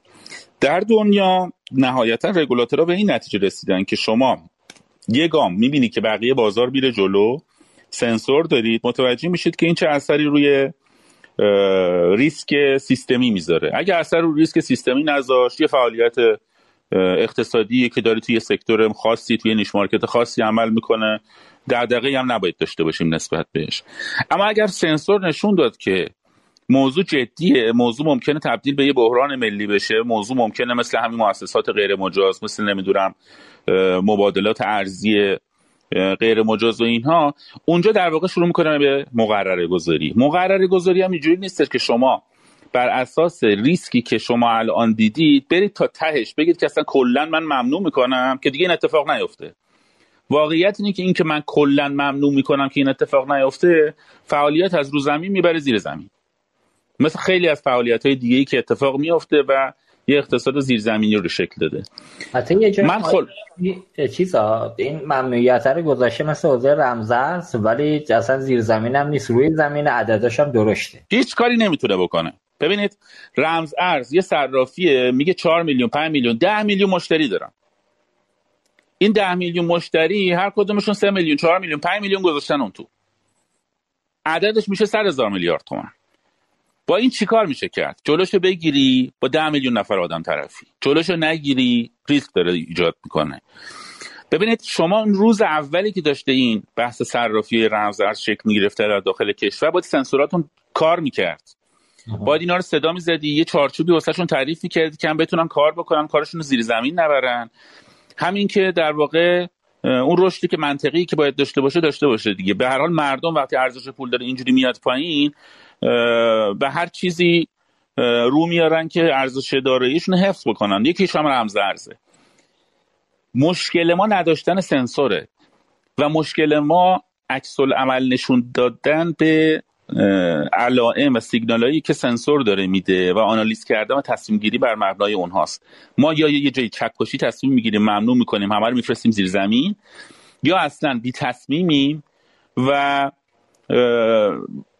رهاش می‌کنیم تا اونجایی که تبدیل به یه بحران بشه. من به نظرم می‌رسه بزرگترین مشکل رگولاتوری در تنظیم در نوآوری در هر مسئله ای که الان امروز بحث شد اینه که رگولاتور باید سنسور داشته باشه رگولاتور باید یه دستگاه آنالیز داشته باشه. بر اساس سیگنال و آنالیزی که انجام میده رگوله بکنه یا نکنه یا میزان رگولیشنش مشخص بشه. بسیار عالی. حالا صحبت از بحث نظارت کردید در حوزه فناوری. من یه سوالم بپرسم. آیه حکیمی خیلی خیلی رسمی شنیدم این و حوزه نظارت بانک مرکزی و معاونت فناوری در بحث نظارتی مقدار چالش هایی دارن که دوستان نشستن سنگاشون رو وا بکنن. مثلا در حوزه شاپرک و شتاب مشخصا حالا خدمات و عملا شرکت شاپرک و از اون طرف شرکت کاشف. اینا تا جایی که من می‌دونم توی ساختار بانک مرکزی زیر نظر معاونت فناوری کار می‌کنن و گزارش اگر بخوان نمی‌دونم به صورت رسمیه یا نه اگر واحد نظارت معاونت نظارت بخواد بهشون گزارش میدن. این یه ذره خودش هم واقعیتش از دید من شاید درست نباشه. اونم از این جهت که بالاخره معاونت فناوری توی جایی سامانه های حاکمیتی رو خودش مجریش بوده به واسطه شرکت های حاکمیتی که زیر مجموعش هستن. از اون طرف خودش هم داره بهشون نظارت می‌کنه. اگه اتفاق بیفته تخلف تخلفی هم شکل بگیره. شاید به واسطه اون رابط که وجود داره و ارتباطاتی که هست این موضوعات رو به شکلی حالا اغماس کنه ولی خب شاید بشه راحت تر از کنارش دوستان گذر کنن. این رو تایید می‌کنید که بالاخره معاونت نظارت اینجا تو حوزه فناوری خیلی فرمون نظارت هم دستش نیست. فقط یه جاهایی یه نامه می‌زنه آقا این کارو بکنید این کارو نکنید. ولی از نظر دسترسی داشبوردی یا گزارش گرفتنی خیلی مستقیم درگیر نیست. این روش درستی به نظرتون؟ ببینید یه نکته بگم. حوزه نظارت بانک مرکزی حوزه سلبی است. یعنی مراقبت می‌کنه از اینکه اتفاق بدی نیفت وظیفش توسعه نیست. وظیفش حمایت از نوآوری نیست. وظیفش حصول اطمینان از سلامت سیستم بانکی بنابراین این نگاه سلبی این نگاه کنترلی هیچ وقت حامی نوآوری نخواهد بود. نگاه حوزه فناوری نوین بانک مرکزی نگاه توسعه است. نگاه ایجابی است. یعنی در واقع می‌خواد یه اتفاق خوبی در سیستم پولی از جهت فناوری اتفاق بیفته. این خودش باعث ایجادی تعارض شده. تعارضی که نظارت مدعی است که بعضی از سیستم هایی که شما را انداختید باعث تقلب و پولشویی و نمی‌دونم جرم و جنایت و اینجور چیزا شده. و حوزه فناوری که میگه که این اصلا مشکل سیستم نیست. مشکل از جای دیگه یه شما جای دیگه یه نمی‌تونی نظارت بکنی گیر دادی به این سیستم بنابراین من به نظرم می‌رسه یک تعارض ذاتی وجود داره بین دو تا معاونت بانک مرکزی و اول از همه در واقع در حوزه اختیارات هیئت عامل بانک مرکزیه که بیاد مشخص بکنه که اسکوپ کاری هر کدوم از این حوزه ها کجاست. ببینید الان مثلا الزامات ریسک اومده برای ریسک فناوری اطلاعات بانک ها. از طرف حوزه نظارت ابلاغ شده.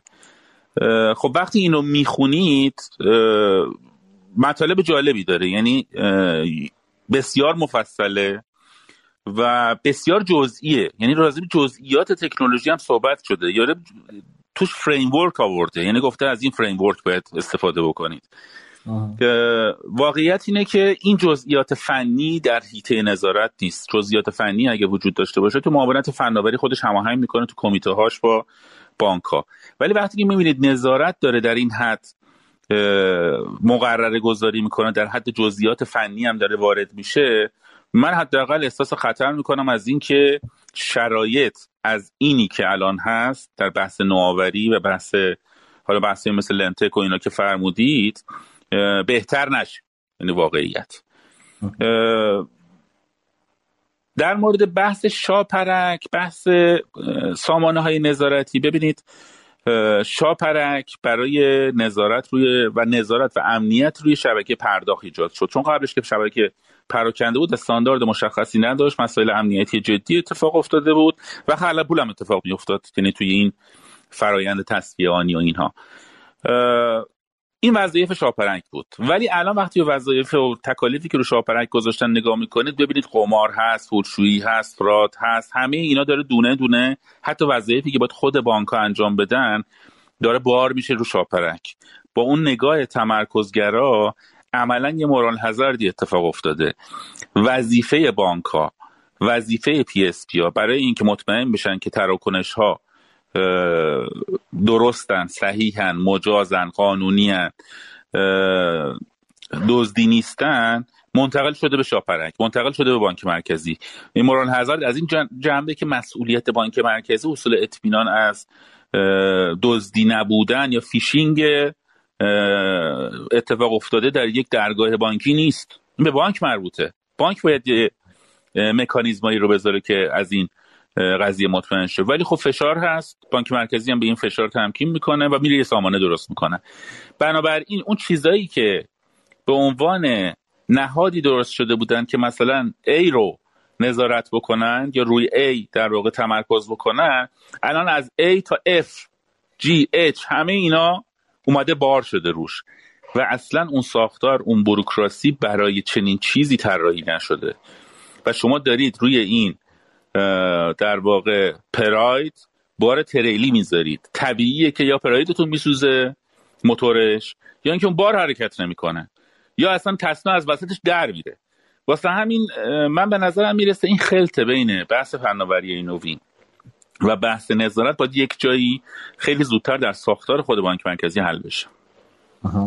البته بحث نظارت که میشه قاعدتا رو تخلفات ماجرا این شینی به نظر می‌رسه راننده پرایدت باید خود معاونت نظارت باشه نه معاونت فناوری. حالا اینکه معاونت فناوری اینا رو ایجاد کرده سر جاش دستش درد نکنه ما هم حتما حمایت می‌کنیم که در برابر تخلفات تا جایی که میشه سامانه های عملا حوزه نظارتی تقویت بشه. ولی اینکه راننده کی باشه خودش مسئله است دیگه. شما نظرت اینه که معاونت فناوری راننده باشه معاونت نظارت؟ ببینید اگر بحث بحث نظارتی است نظارت هم تعریف داره. نظارت با بازرسی متفاوته. اگر تخلفی توی بانکی شده؟ یه اختلاسی در یک بانک شده؟ این به معنی مشکل در اون بانک مشکل بانک مرکزی نیست. درسته. ولی الان مردم میگن چرا بانک مرکزی مثلا نرفت؟ یه جماعتی جمع میشن برن تو اون بانک اختلاس کشف کنن. این با کار بازرسیه. تخلف توی بانکه. بانک مرکزی وظیفه نداره برین تخلفاتو کشف کنه که. بانک مرکزی مسئول ریسک systemic ه. یعنی چی؟ یعنی بانک زمین نخوره. یه بانک پول چاپ نکنه الکی بده دست مردم. ولی تخلفات چه می‌دونم فیشینگ میشه از حساب یه مشتری برداشت میشه نمی‌دونم کارتاش هک میشه.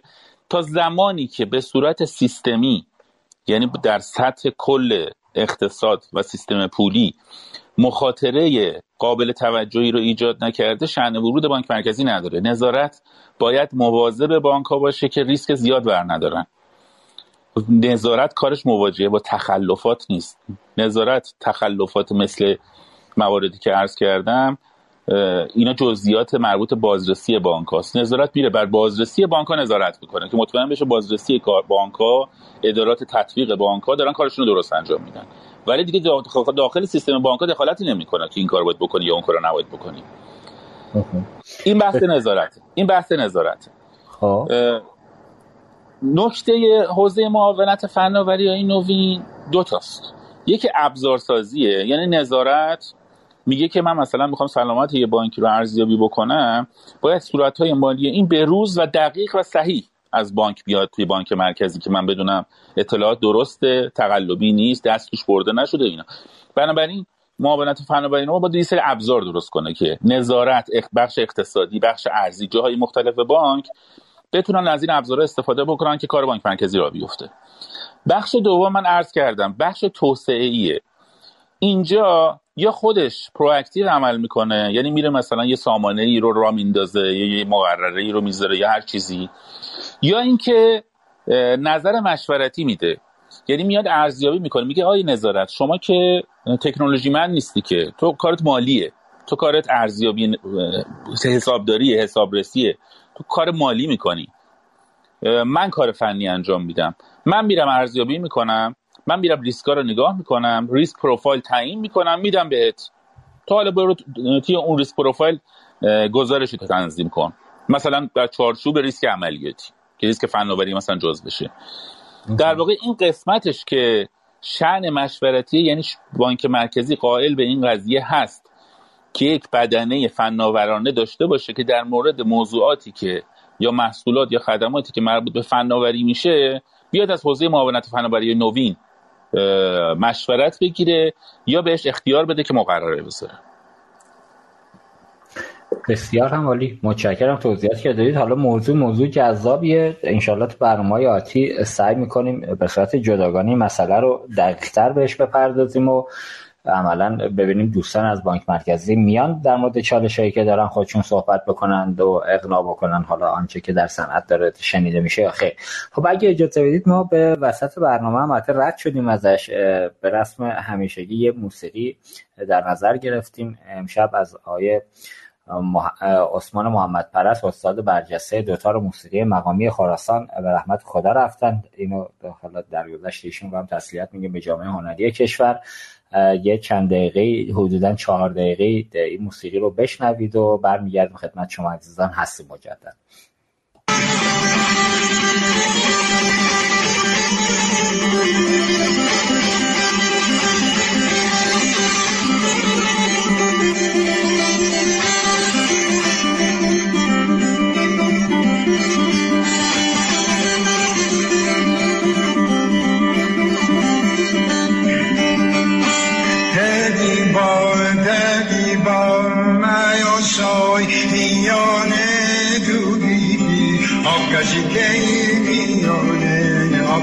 منزل نشینک گزیگه آمنه آقا منزل نشینک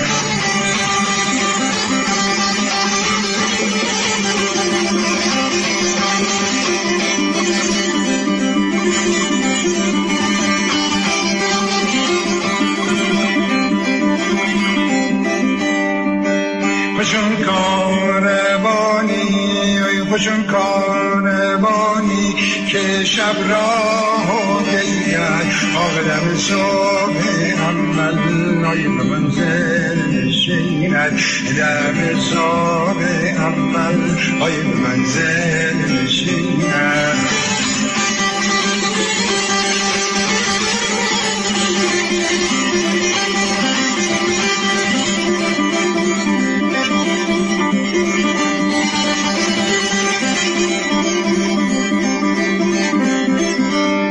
جامی امیدوارم از رحمت حق. چه جامی امیدوارم از رحمت حق. های زیر لبای مزمل شیرد به زیر لبای مزمل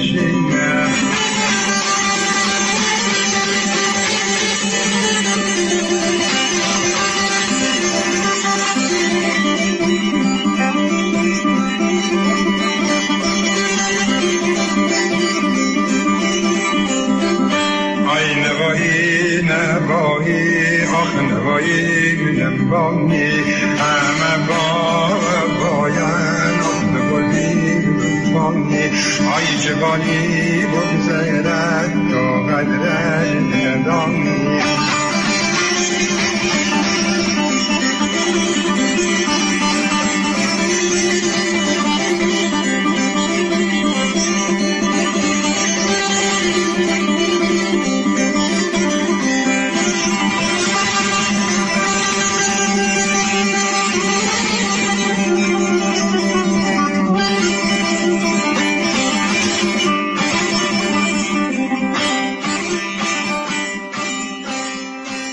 عرض سلام مجدد خدمت تمامی شنوندگانی که ما رو دنبال می‌کنن. امیدوارم که تا به اینجای برنامه بهره لازم رو برده باشن. باید اشاره کنم که آدونیس با در اختیار داشتن 22 درصد از سهم بازار پشتیبانی ماشین های بانکی شامل دستگاه خودپرداز و کیوسک بانکی برندهای وینکور، ایستکام و NCR و دستگاه CRS برند ایهوا که یکی از کاراترین و با کیفیت ترین در نوع خودشه تونسته در کنار مراکز تعمیراتی متشکل از کارشناسان خبره و متخصص و راه حل‌های متنوع جایگاه خودش رو به سرعت ارتقا بده. تولید داخلی و عرضه ماشین های خودکار بانکی نظیر دستگاه های خودپرداز، خوددریافت، خودگردان یا CRS و کیوسک های بانکی تحت لیسانس تولید کنندگان اصلی به همراه سامانه مدیریت پایانه های بانکی و انواع نرم افزار ترمینال آدونیس رو در مقام شریک تجاری مطمئن برای بانک ها و مؤسسات مالی و اعتباری کشور قرار داده. خب آقای افتاده برای ادامه برنامه خدمت شما هستیم. بفرمایید.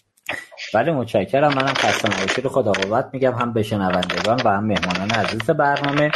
البته که ما امشب برای اولین بار داریم پخش زنده اینستاگرام و توییتر و آپارات و تلگرام و سایت اصر پرداخت رو همزمان داریم. انجام میدیم و تا حدودی من دارم الان آمار رو نگاه می‌کنم تو پلتفرم های مختلف. تا حدودی شنونده ها تخص شدن توی پلتفرم ها و دارن شنونده هستن. از همه عزیزان تشکر می‌کنم که ما رو دنبال می‌کنن. خب آیه شال با فرضی حالا من یه مقدار بخوام جزئی تر بشم تو بعضی از موارد حالا لابلای صحبت ها طرح موضوع شد که بالاخره تفاوت نظارت و تصدیگری رگولاتور کجاها می‌تونه اینا از هم متمایز بشه؟ آیا ما همیشه برای اینکه نظارت بکنیم باید وارد تصدیگری بشیم خود خود رگولاتور یا نه؟ روش های دیگه هم هست. واقعیتش من همیشه برام سوال آقا به یه بانک به یک مؤسسه اعتباری ما مجوز دادیم و عملا همه مسئولیت هم به گردنش گذاشتیم. اینکه چرا ما باید ورود کنیم برای عملا سامانه های حاکمیتی به اسم نظارت وارد هر جریانی بشیم و خودمون رو گرفتار بکنیم و مثلا برای خودمون ایجاد بکنیم. سوالیه که حالا پاسخش رو دوست دارم شما بدید. خدمت شما هستیم. بله خواهش کنم خدمت ارز کنم که خب قاعدتا پاسخ کلی خب منفیه که ما برای نظارت لازمش نیست که وارد مباحث اجرایی بشیم و به نوعی دخالت داشته باشیم. اما خب این پاسخ واقعا خیلی نمی‌تونه دقیق باشه. بالاخره ساز خدمت ارز کنم یه سازمان برای اینکه بتواند کار خودش رو انجام بده اونو بعد یه مقدار صداتون نویز داره نمی‌دونم چرا. اگه از هدفون استفاده خدمت الان بهتر شد. بله بفرمایید. ببخشید. ببینید واقعیتش این هست خب قاعدتا نظارت یک فعلی است که شما برای اینکه بتوانید اون رو انجام بدید باید قابلیت مانیتورینگ کسایی که توی اون اکوسیستم و اون مجموعه کار می‌کنن رو داشته باشید و رفتار اونها رو بتوانید در واقع ببینید و عملا بر اساس رفتار اونها اون چارچوب های نظارتی رو کنترل کنید. تا اونجایی که ما نیاز به پلتفرم هایی داریم یا پلتفرم های اصلی یا حالا به نوعی متا پلتفرم ها حالا یه اصطلاحی که جدیدن استفاده میشه. خب به نظر می‌رسه اینها به دلیل اینکه این پلتفرم ها باید ایجاد بشه تا سازوکارهای کاربردی و اجرایی روی اونها عملیاتی بشه خب قاعدتا ممکنه که سازمان های حاکمیتی و رگولاتوری مجبور بشه وارد این حوزه بشه و این کار رو انجام بده تا در واقع بتواند نقش خودش رو درست ایفا کنه. اما به صورت در واقع اگر بخوام یه نکته ای رو که به نظر من خیلی مقفول مونده الان و تو این زمینه عقب افتادگی وجود داره. حالا آیه جناب آقای حکیم اشاره فرمودند که ما در بانک مرکزی مثلا یه بخش نظارتی داریم یه بخش در واقع توسعه فناوری داریم که اون جنس کارش توسعه است. ولی قبول کنیم که کلیت کار بانک مرکزی یک کار در واقع کنترلی و نظارتی هست ماهیت کار یعنی رگولاتوری هست. اینکه در درون سیستم کار چگونه تعریف شده بحث دیگری است. اما خب ببینید همینجور که ما می‌بینیم در سطح دنیا هم وقتی مباحثی مطرح میشه که خب تکنولوژی میاد به کمک کسب و کارها و کسب و کارها با استفاده از تکنولوژی در واقع مدل های اجرایی کسب و کارهاشون تغییر می‌کنه. حالا و در واقع بسترهای اجرایی کسب و کار تغییر می‌کنه در کنارش یه موضوعی مثل رکتک میاد شکل می‌گیره که به مقام ناظر هم اجازه میده با استفاده از همان تکنولوژی ها بتواند کار خودش رو انجام بده. که به نظر می‌رسه تو این زمینه ما هنوز نتونستیم رابطه بین این دو تا مجموعه رو که فعالیت هایی که از جنس خدمات و سرویس و دخالت در اجرا هست و فعالیت هایی که از جنس رکتک هست اینها رو مشخص کنیم. قاعدتا ما انتظار داریم که مقام ناظر بتواند از فناوری در اجرای معمولیت خودش تحت عنوان رکتک به نحو شایسته استفاده کنه. حالا مثال هایی هم همین امروز بحث شد که حالا مثلا در حوزه مباحث مربوط به تراکنش ها مباحثی که داره انجام میشه بحث شتاب شاپرک اینها نمونه هایی هستن که خب یه بخش های رکتکی دارن یه بخش های در واقع سرویس و ارائه خدمات دارن ولی به نظر می‌رسه خیلی جاها ما اومدیم اینها رو تجمیع کردیم و این باعث شده که در واقع سامانه های کاربردی در حوزه مقام رگولاتور به شدت توسعه پیدا کنه. من مطلبم تو این بخش حالا تمام اگر سوال شما رو جواب دادم اگر نکته هست بفهم بله ممنونم. متشکرم آقای شالباف عزیز حالا دوستان آقای حکیمی اینو پاسخ بدن شاید بهتر باشه.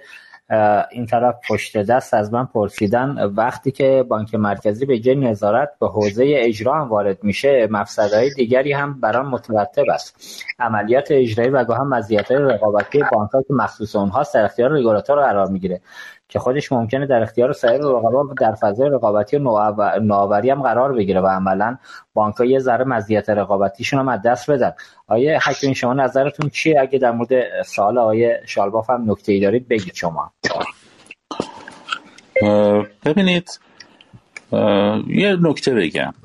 الان وضعیت سیستم بانکی ناترازی کامله. یعنی ناترازی سنگین روی وضعیت بانک حاکمه. از طرفی این ناترازی هم در مورد بحث منابع مصارفشونه هم در مورد درآمدها یعنی ساختار درآمدها. ساختار درآمد بانک هم کیفیت نداره. یعنی اینکه بخش عمده ای از درآمدش یعنی بخش اصلی درآمدشون توی تخصیص یعنی اسپرد تخصیص و تامینه و از محل عملیات کارمزدی درآمدشون بسیار ناچیزه.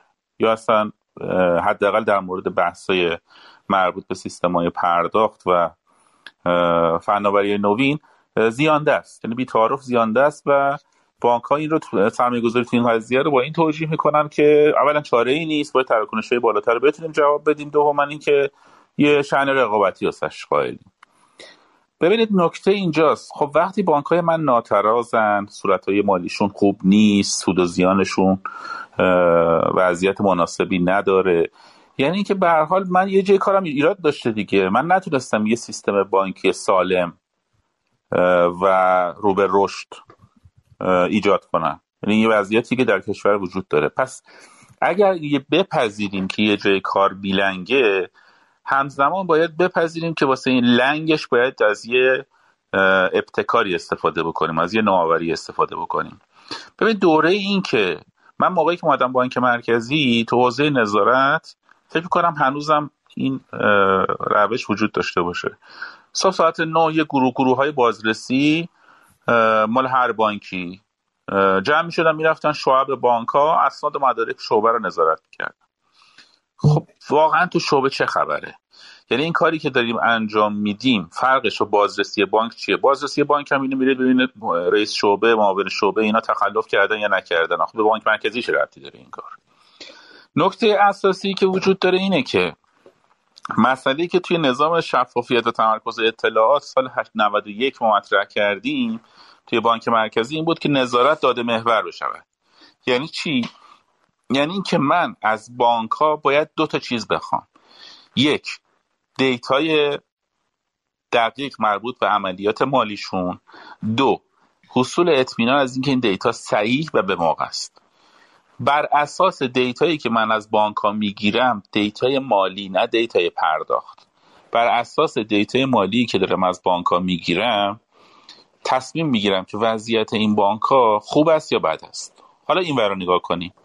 الان بانک می‌خواد کارمزد اضافه بگیره باید نامه بزنه از نظارت اجازه بگیره. نظارت هم خودش میگه من چیز نیستم صاحب اختیار نیستم باید ببرم شورای پول اعتبار. شورای پول اعتبار هم یه سری وزیر نشستن خب طبیعتا اونام دوست ندارن که هزینه های مردم افزایش پیدا کنه. پاسخگوی این قضیه نیستن مخالفت می‌کنن. یه سری کارایی هستش که خیلی رفتی به نظارت نداره. عرض کردم موضوع نظارت یعنی اینکه این آدم سالمه. دکتره. داره شما رو چکاپ می‌کنه دائم. نگاه می‌کنه ببینه که مثلا فشار خونت بالاست فاکتورهای خونیت درسته سرطان گرفتی نگرفتی بالاخره یه درمانی واسه تو بکنم. اگر درمان نشدی ببرمت آی سی یو مراقبت ویژه بکنم. اگر نه مثلا ببرمت زیر چادر اکسیژن. بالاخره یه جوری باید تو رو آنالیز بکنم برات یه درمانی در نظر بگیرم. این کار نظارته. وقتی چیزای دیگه بار میشه من دیگه نمی‌دونم باش باش چیکار کرد. ما الان دوچار یه سامان زدگی شدیم که برای تخلفات داریم سامانه می نویسیم یه اقدامات خوبی تو بانک مرکزی شده مثلا در مورد بحث محتاب و شاداب. اینا مقدمه برای اینکه ما اون نظارت داده محور رو را بندازیم. ولی اینقدر فعالیت های حاشیه‌ای و تخلفاتی زیاده که اصلا فرصت مجال رسیدگی به اون کار اصلی رو نمیده. یک. دو. کجای دنیا؟ یه تخلف فراد و یه بانک مرکزی می‌خواد کنترل بکنه. سامانه واسش می‌نویسه. خود ویزا و مستر به اندازه کافی ابزار دارن. خود بانک هم ابزار دارن. بالاخره تخلف مشکوک رو شناسایی می‌کنن. ببینن که این حساب مشکوک بوده. نمی‌دونم تراکنشش صحیح هست نیست عادی عادی نیست. وقتی این ابزارها در اختیار بانک ها هست در اختیار اپراتورهای شبکه هست. اولا چه نیازی هستش که بانک مرکزی بیاد سامانه متمرکز بنویسه واسه این قضیه و بخواد همه تراکنش رو با یه چوب بزنه. دوما اینکه وقتی ابزار تکنولوژیکی وجود داره برای آنالیز و شناسایی تک تک اتفاقاتی که داره توی سیستم میفته شما چه احتیاجی دارید که یه مقرراتی وضع بکنید که مردم رو گرفتار بکنه. یعنی الان مثلا من چند تا مثال بزنم. مثلا اینی که من دارم میگم خودم چیز بودم خودم بازهش بودم. یعنی اگر بخواد کسی رو کتک بزنید و بهش فش بدید خودم این پنجاه میلیون تومن پست. از کجا اومد؟ گفتن که آقا مشکل ارزی به وجود اومده و فلان اینا. بیشتر از 5 میلیون تومان یه کار تراکنش انجام نده. یه کد ملی بیشتر از 100 میلیون تومان تراکنش انجام نده. بالای 100 میلیون تومان تراکنش اینترنتی انجام ندن. بالای 200 میلیون تومان اسناد مثبت ببرن. این سخته چیه؟ من یه آدم تاجریم. روزی 5 میلیارد ده میلیارد تراکنش دارم. هی باید ببرم کاغذ بذارم تو شعبه. من کار کاسبی مشخصه دیگه. بانک بالاخره منو می‌شناسه. یا یه آدمیم یه لاقبا یا یه 199 میلیون تومن تراکنش انجام میدم. از من هیچی نمی‌خوام میگم برو انجام بده. ببینید هوشمند نیست این نظارت. این نظارت مبتنی بر داده نیست. این مقرر گذاری مبتنی بر اطلاعات نیست. بنابراین شما دارید همه رو با یه چوب بیزنید مردم هم همه جور همه مردم 99 درصد 98 درصد مردم به خاطر یه درصد دو درصدی که تخلف می‌کنن مجازات می‌کنید. به نظر من داده کافی وجود داره ابزار کافی برای آنالیز وجود داره. هیچ احتیاجی به مقرر گذاری های خط کشی شده نیست و شما باید case by case مورد به مورد در واقع تراکنش یا گردش یا هر چیزی رو بررسی بکنید. مقتضی بر اون چیزی که از آنالیز دیتاش ثبت میشه مقررات رو اعمال بکنید داخلش. متاسفانه اینجوری جا افتاده که اگه من می‌خوام نرخ ارز رو کنترل کنم اگه می‌خوام تورم کنترل بکنم اگر بخوام اینو بکنم باید سخت بذارم محدودیت ایجاد کنم. ببینید مثل نظام قیمت گذاریه یعنی میگم واسه اینکه مرغ گرون نشه مرغ 60 تومن. خب بابا نمیشه دیگه. یعنی شما هر کاری بکنی مرغ کم بشه میشه 200 هزار تومن مرغ زیاد بشه میشه 35 هزار تومن. این قیمت گذاری دولت تو این قضیه مثل اینه که من محدودیت توی تراکنش های بانکی بذارم. خب مدارک جلی ایجاد میشه. شعبه پر از کاغذهای بی خود بی مصرف میشه. تراکنش های اینترنتی که بسیار پرکاربرد هست حداقل تو اشخاص حقوقی با مشکل روبرو میشه. به خاطر اینکه مثلا دلالای ارز مثلا از اینا استفاده می‌کردن برای اینکه پول جابجا بکنن. دلالای ارز دارن کارشون رو انجام میدن. این محدودیت فقط داره واسه مردم اتفاق میفته من در قبال این توسعه سامانه هایی که این محدودیت ها رو ایجاد کردن اون 5 میلیونه اون 100 میلیونه و ابزارهایی که هست خودم به شخص مسئولم. و خودم واقعا اعتراف می‌کنم که مسیر اشتباهی رفتم. ولی توصیه اکید من اینه که تکنولوژی به اندازه کافی پیشرفت کرده داده به اندازه کافی وجود داره. ما می‌تونیم به جای اینکه همه رو با یه چوب بزنیم به مقتضای ویژگی های هر مشتری هر شخصی تصمیم بگیریم و نظارت بکنیم. البته که حالا نکته که وجود داره حکیمی تصمیمی اتخاذ شده می‌تواند تغییر کنه دیگه. الان بالاخره هفته گذشته بود من تو برنامه اعلام کردم. حالا دوستانی که به شنونده هستن می‌تونن برن تست کنن ببینن. تو این سامانه اعتراض به نگرفتن یارانه اگر برید اعتراضتون رو ثبت بکنید دیتای مالی شما رو صفر تا صدش الان دوستان در سازمان هدفمندی یارانه ها دارن. خب وقتی که دیتا اینقدر دقیق دم دستتونه دیگه این محدودیت ها رو میشه برداشت. حالا اینکه از این دیتای چجوری استفاده کرد در جهتی که بشه مدیریت کرد بازار مالی رو. خودش هنریه که به نظر می‌رسه هنوز دوستان بهش دست پیدا نکردن. خب آقای حکیمی من خواهش می‌کنم این بخشم خلاصه پاسخ بدید که ما برسیم به سال بعدی از آقای شالباف. در حوزه رمزارز و رمزدارایی یا قوه قضایی آیه جی رئیس قوه چند وقت پیش هم کنم یک ماه گذشت ازش. خیلی سریع خواست که بانک مرکزی تعیین تکلیف بکنه و نظر قطعی خودش اعلام کنه تو این حوزه. ولی تا جایی که ما خبر داریم بعد از درخواست قوه قضاییه اتفاقی بازم رخ نداد. اینجا به نظرتون با رگولاتور چه موضعی رو باید اتخاذ بکنه؟ شما نظرتون چیه تو این حوزه؟ من نمی‌دونم بانک مرکزی چه تصمیمی می‌خواد بگیره یا چه موضعی داره. چون ما یه سیاستنامه سال 97 پیشنویس گذاشتیم توی سایت که مردم نظر بدن منتها بنا به سیاست های مدیریت وقت بانک مرکزی اون پیشنویس کنار گذاشته شد. پیشنویس بدی نبود. یعنی واقعیت اینه که خود کلی بود و یه فضایی هم باز می‌کرد. اما با توجه به وضعیتی که اتفاق افتاده مخاطر بیشتر از نایه صرافی های رمز ارزه. که اگر صرافی های رمز ارز زمین بخورند یا کوینایی که خودشون از ترکیب کوینای اصلی ایجاد کردن پشتوانهشون رو از دست بدن یا پشتوانه نداشته باشن. اینا یا مدیریت ولتا درست انجام نشه اینا مخاطرات سنگین داره. صد هزار میلیارد تومن و هفتاد هزار میلیارد تومن و ایناست. یعنی عدد کوچیک نیست. من به نظرم می‌رسه که و, و نکته بعدی رو نمیشه ممنوع کرد. یعنی این واقعیت و فکت رو باید پذیرفت که رمز ارزها هستن و مردم هم دارن باش کار می‌کنن. بنابراین نکته اصلی اینه که شما موضوع صرافی دیجیتال به عنوان یک امر خاص نه یک امری که بخوایم در واقع در قالب صرافی که کف خیابون دارن کار می‌کنن بتپونیم. به عنوان یه موضوع ویژه و موضوع خاص با توجه به تجربیاتی که در سطح بین الملل روی نظارت روی صرافی های دیجیتال وجود داره. یعنی این چیزی نیستش که بحث پخته است نسبتا. بحث شاید بگم چهار پنج سال پیش جدید بود و ناپخته بود. ولی الان دیگه تقریبا تکلیف تکالیف مشخص شده سر این قضیه.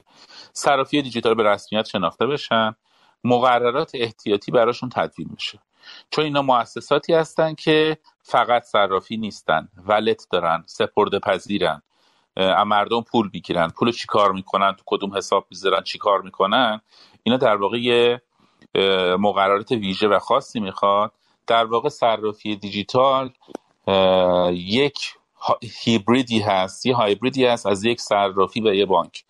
بنابراین من به نظرم می‌رسه اولین موضوع داغ بانک مرکزی صرافی دیجیتال. در مورد بحث معاملات رمز ارز معاملات رمز ارز می‌تونه تابع مقررات ارزی باشد. یعنی شما هر جوری که می‌خواید معادل هر چیزی که دلار و یورو می‌تونید بخرید توی صرافی رمز ارز هم همون قابلیت داشته باشید. مطمئن باشید که 99 درصد مردم مشتری این صرافی رمز ارز کمتر از این سقفایی که بانک مرکزی برای نگهداری ارز گذاشته معامله می‌کنه. بسیار عالی. متشکرم. مرسی از پیشنهادی که دادید. انشالله که آره دوستان میشنوند و در موضوع رمزرز و دارایی این حوزه تصمیم درست رو اتخاذ بکنن. خب آیه شالباف ما تقریبا سه تا سال دیگه داریم دیگه خلاصش کنیم که به انتهای برنامه داریم نزدیک میشیم یعنی شدیم به انتهای برنامه نزدیک. من فکر می‌کنم حالا در حوزه نوآوری اگه سازکار رو به بازار واگذار کنیم شاید هم خود رگولاتور راحت تر باشه هم کسب و کارها. ولی اینکه حالا چه چالش هایی رو می‌تونه داشته باشه من خواهش کنم هم شما هم آقای حکیمی عزیز در موردش صحبت بکنید. بازم این نویزه همچنان آقای شالباف تو صدای شما هست سمت میکروفونتون. الان صدای من میاد؟ الان صداتون میاد. این نویز نمی‌دونم اسپیکر هدفون تو گوشتونه اینجوری صدا میده. الان صداتون بهتره. خب بفرمایید خدمت شما هستید. بله بله بهتر شد. آها بسیار. خدمت فرض کنم که واقعیتش این هست که نوآوری رو اگر بخواید مثلا واقعا ببریم توی سطح بازار و اونجا معادلاتش به نوعی به گونه تنظیم بشه که به قول شما خیلی نیاز به دخالت رگولاتوری نباشه شاید خب در یه حوزه هایی که حساسیت حاکمیت کمتر هست این کار شدنی باشه. ولی من فکر نمی کنم با توجه به مباحثی که ما تو کشور داریم بالاخره قبول کنیم که اقتصاد ما در واقع بسیار بسیار متاثر از شرایط سیاسی کشور هست و شرایط سیاسی هم دائم در حال تغییر و تحولات و در واقع شرایط تغییر در شرایط محیطی هست و هر لحظه ما مجبوریم یا حاکمیت مجبور یک تصمیم های خاصی رو اتخاذ کنه حتی گاهی وقتا محدودیت های خاصی رو ایجاد کنه. تا به قول معروف از این شرایط بحران عبور کرد. بنابراین به نظرم می‌رسه که در یه شرایط در واقع فعالیت های نوآورانه که در مرحله شکلگیری هستن شاید لزوما نشه این کارو کرد. ولی خب وقتی به دوران رشد می‌رسن بالاخره یه چارچوبی پیدا می‌کنن قاعدتا اون موقع میشه یک مقدار فضا رو براشون بازتر کرد و اجازه داد که شرایط بازار این کار رو در واقع مدیریت کنه یا در واقع هدایت کنه. ولی من اجازه می‌خوام که یه مقدار واقعا نقش حاکمیت رو چون واقعا حالا من یه چهار پنج سال بالاخره در مجموعه بانک ملت و بهسازان در حوزه نوآوری سعی کردیم یه انجام بدیم. من فکر می‌کنم تو این زمینه بالاخره اگر بخش حاکمیت معموریت و وظیفه پیدا نکنه خیلی از کارها دچار مشکل و مسائل جدی خواهند شد. یه خاطره خیلی کوچیک رو من سریع کنم خدمتتون. فکر کنم سال 1371 بود که حالا به چه دلیلی اون موقع حالا دوستانی که یه مقدار همسن من هستن یادشونه که گذرنامه و نامه رو که خب نیروی انتظامی و وزارت کشور مسئولیتش رو داشتن فرایند در واقع گرفتن گذرنامه و نامه بسیار بسیار فرایند پیچیده و زمانبری بود. طوری که شاید در همین تهران گذرنامه می‌خواستید شما بگیرید گاهی وقتا شیش ماه طول می‌کشید. یا در خیلی از شهرهای کوچیک کسی می‌خواست گواهینامه بگیره. این مدت زیادی طول می‌کشید و مشکلات زیادی مردم داشتن.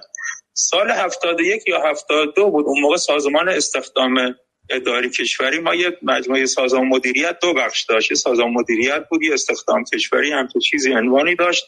اومد یه ابلاغی کرده وزارت کشور و نیرو انتظامی که شما در شش ماه فرصت دارید که گواهینامه و گذرنامه رو یک روزه بدید.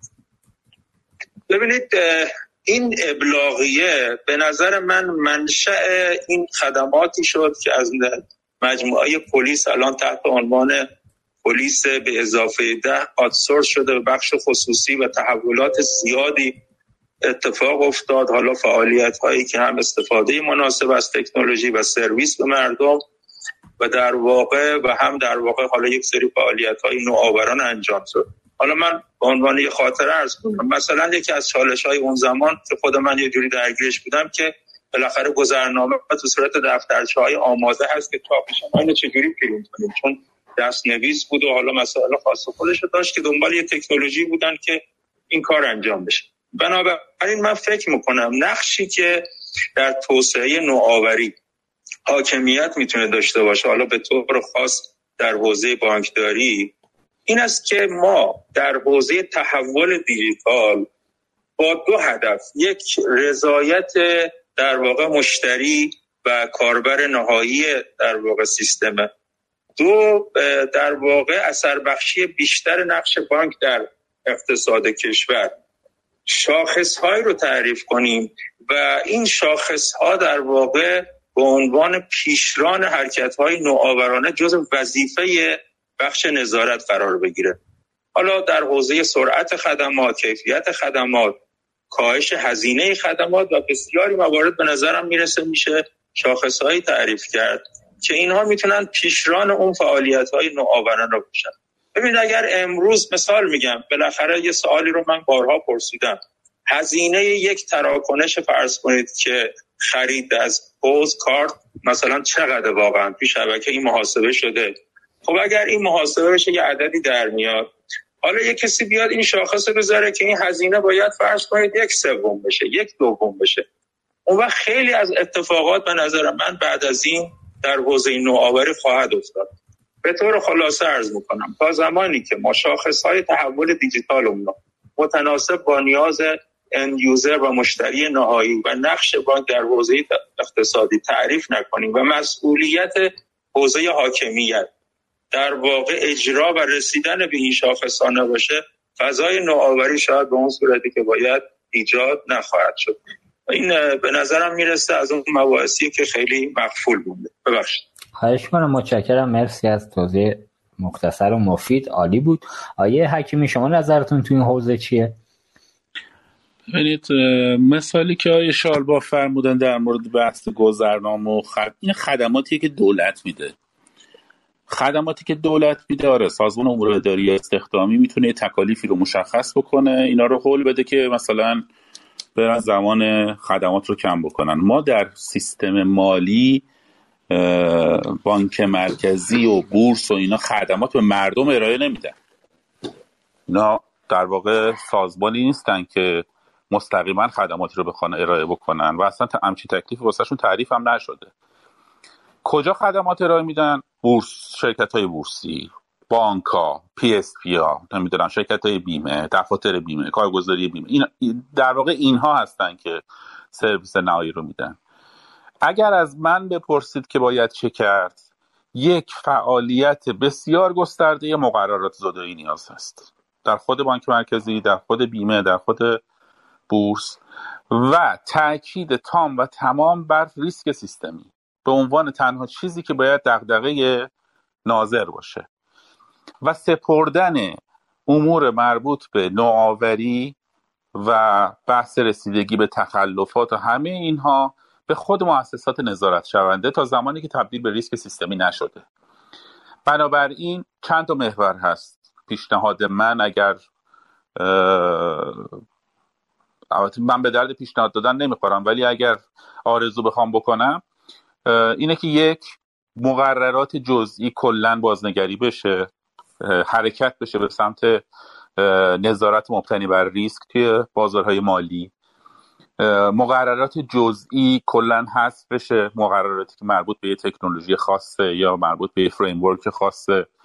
اینا به اختیار هر کسی که می‌خواد توی بازار فعالیت بکنه گذاشته بشه. بانک ها می‌تونن نوآوری بکنن و مجاز به نوآوری هستن بدون اینکه از کسی اجازه بگیرن. در چارچوب هایی که باز هم با توجه به اون کلیات مدیریت ریسک براشون تعریف میشه. یعنی اول ما همه رو متخلف نمی‌دونیم که برن اجازه بگیرن. همه آزادن مگر اینکه در فعالیتشون تخلف مشاهده بشه. یعنی تخطی از چارچوبایی که بازم عرض کردم چارچوبای جزئی نیستن چارچوبای کلی هستن.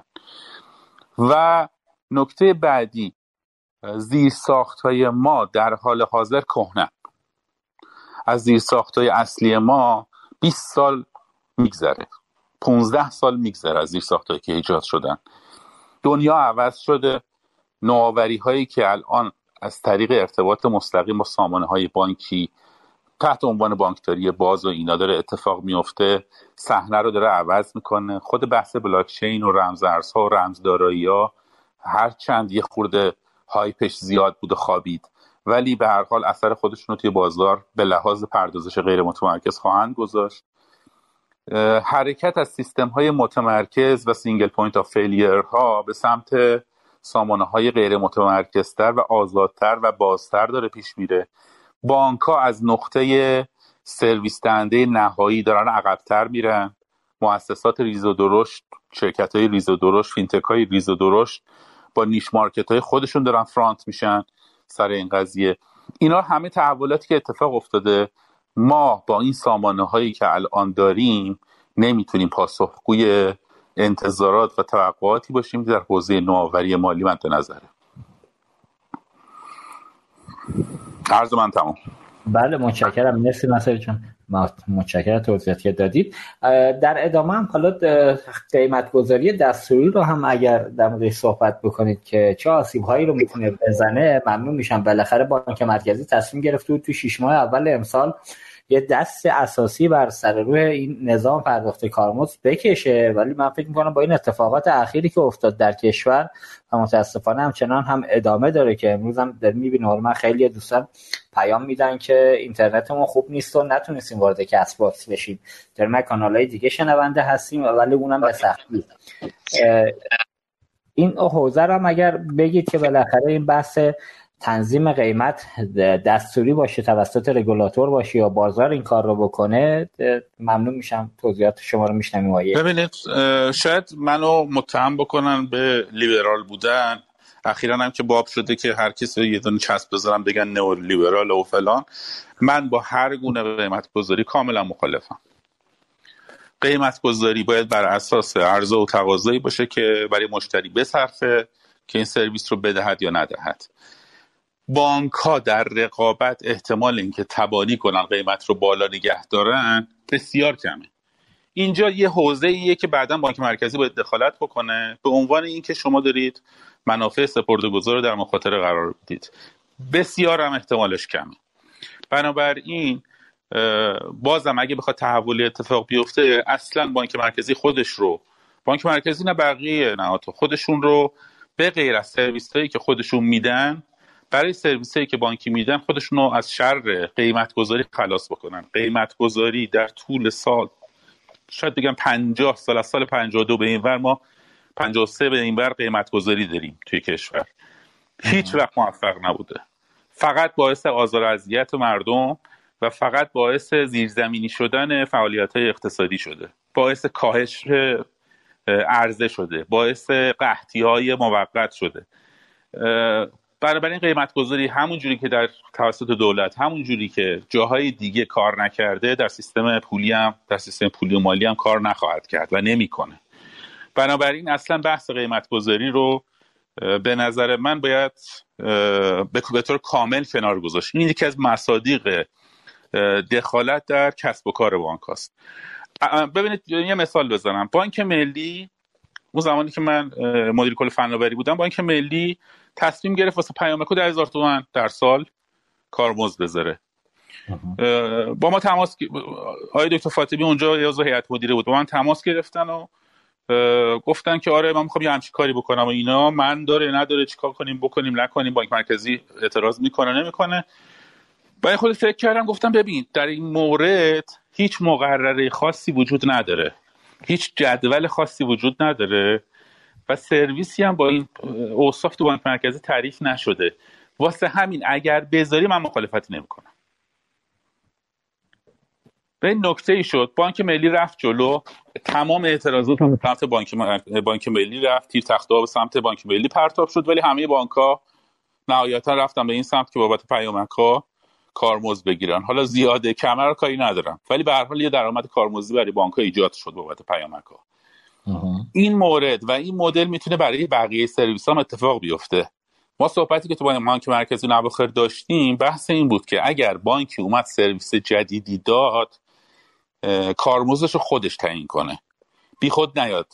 یه جدول کارمزدی بانک مرکزی بده بگه مثلا اینقدر باید کارمزد بگیری. خب بابا یه بانک خوب سرویس میده می‌خواد بیشتر کارمزد بگیره. یه بانک بد سرویس میده کمتر کارمزد می‌گیره. به بانک مرکزی چه ربطی داره که بخواد عدد مشخص بکنه این قضیه رو؟ بنابراین برای سرویس های جدید قرار شد که ما کارمزد رو آزاد بذاریم برای بانک ها ولی مخالفانی هم داشت. الان هم معارضانی داره سر این قضیه. میگه بر اساس همون اختیارات تعیین حداقل و حد اکثر کارمزد قانون پولی بانکی و اون مزد کار که توی قانون عملیات بانکی بدون ربا اومده که از هزینه تمام شده بیشتر نباشد نه این اختیار بانک مرکزی و باید مشخص بکنه و جدولم باید بده. حالا من مثال بزنم. جدول کارمزدها سال 87 داده شد. اولین جدول کارمزدها که توش فعالیت بانکداری الکترونیکی و اینها بود سال 87 داده شد. تا پارسال update نشد این جدول. یعنی چی؟ یعنی شما 13 سال دست به ارقام نزدید. هزینه بانک تو این 13 سال چقدر شد؟ محصولات بانک تو این 13 سال چقدر اضافه شد؟ با یه جدولی که 13 سال دست نمی‌خوره شما چجوری می‌تونید بازار رو تنظیم بکنید؟ من به نظرم می‌رسه که اصلا کلا بانک مرکزی رگولاتورهای دیگه حتی. از تو بحث قیمت گذاری باید بیان بیرون. بازار خودش به یه تعادلی می‌رسه. مردم اگه احساس کنن سرویسی گرون استفاده نمی‌کنن. اگه احساس کنن سرویسی کیفیت داره بابتش پول میدن.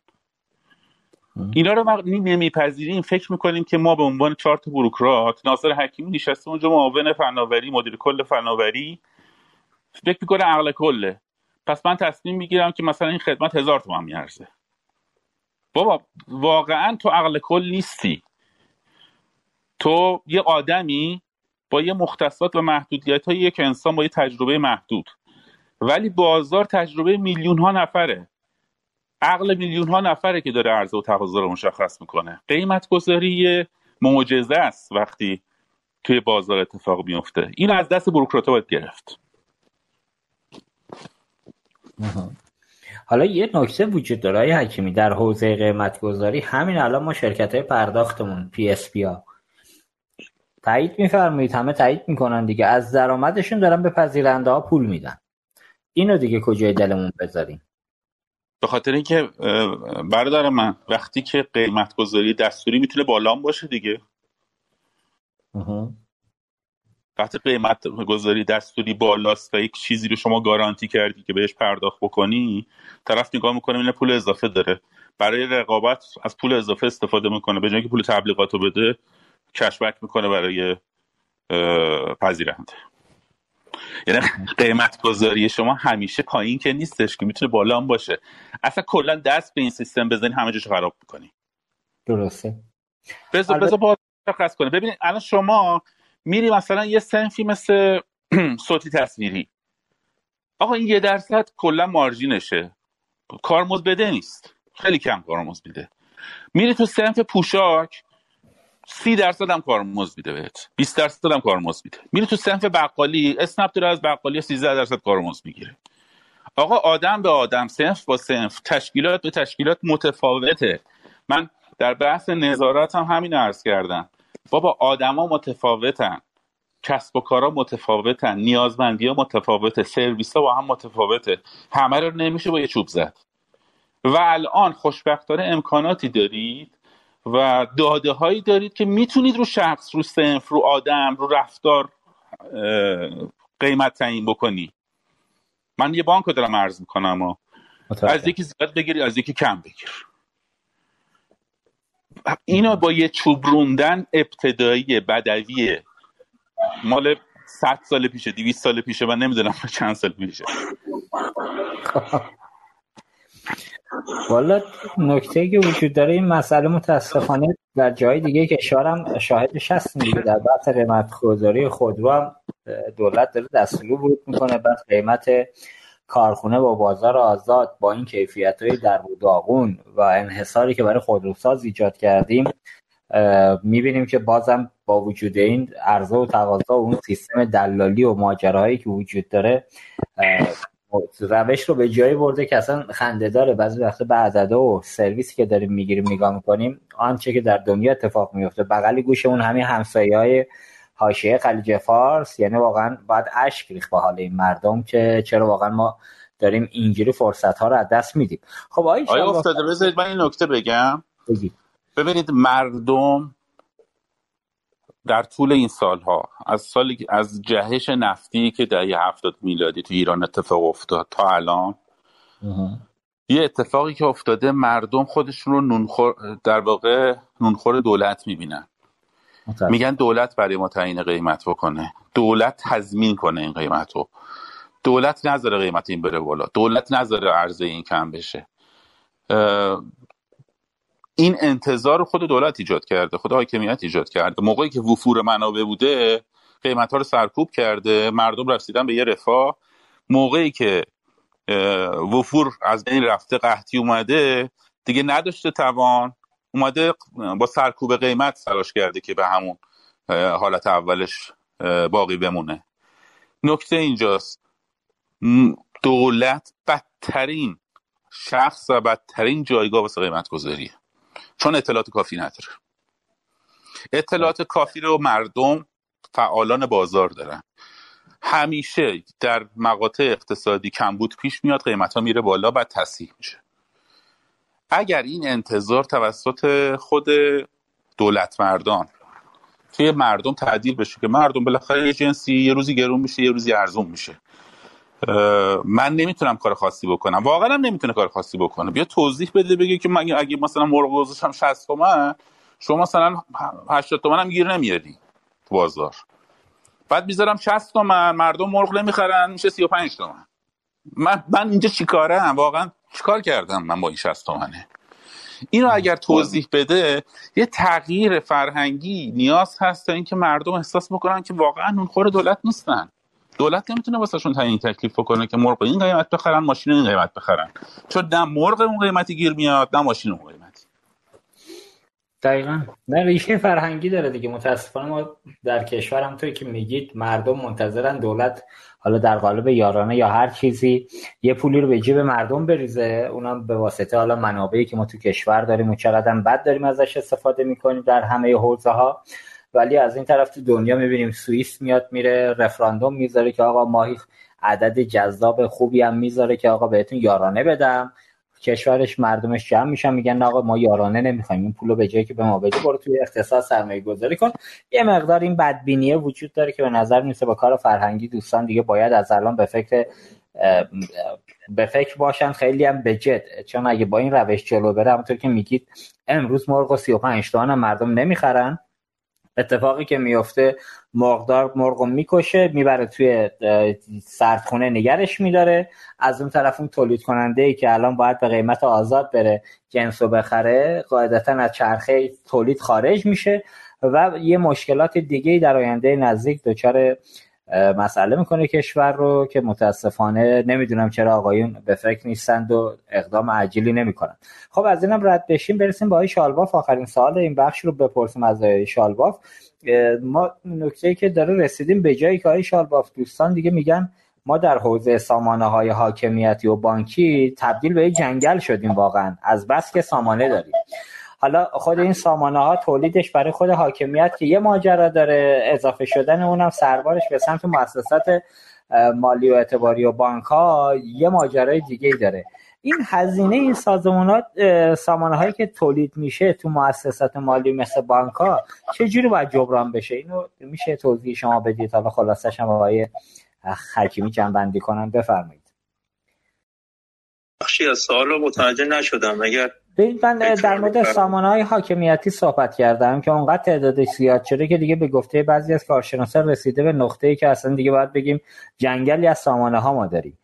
این سامانه ها تولیدش هم برای رگولاتور هزینه داره هم برای مؤسسات مالی اعتباری و بانک ها که بالاخره اینا هر چیزی که توی رگولاتور تولید میشه بانک ها باید خودشون رو با اون منطبق بکنن. حالا چه از نظر timing ی که منابع انسانی گرفتار میشن که این روزها هم چقدر گرفتاری و مشکلات داریم توی حوزه‌ای که منابع انسانی خوب نداریم. چه از بعد مالی و گرفتاری های دیگه که اصلا بانک توی حوزه کسب و کاری هم دچار مسائلی شدن. این حوزه رو چطور باید جبران کنن؟ این روشش چیست؟ بالاخره این منطقی که الان دنبال میشه منطق درستی است. همه چی رو با سامانه حاکمیتی بریم به سمت مدیریت کردنش یا خیر؟ والا ببینید به نظر می‌رسه همجور که شما اشاره فرمودید ما یک در واقع حالا تعادل رفتار نداریم. یه جاهایی که باید خیلی از تکنولوژی استفاده کنیم و در واقع مباحث جدیده که مطرح میشه به اونها بی توجه هستیم و خیلی به اونها نمی‌پردازیم.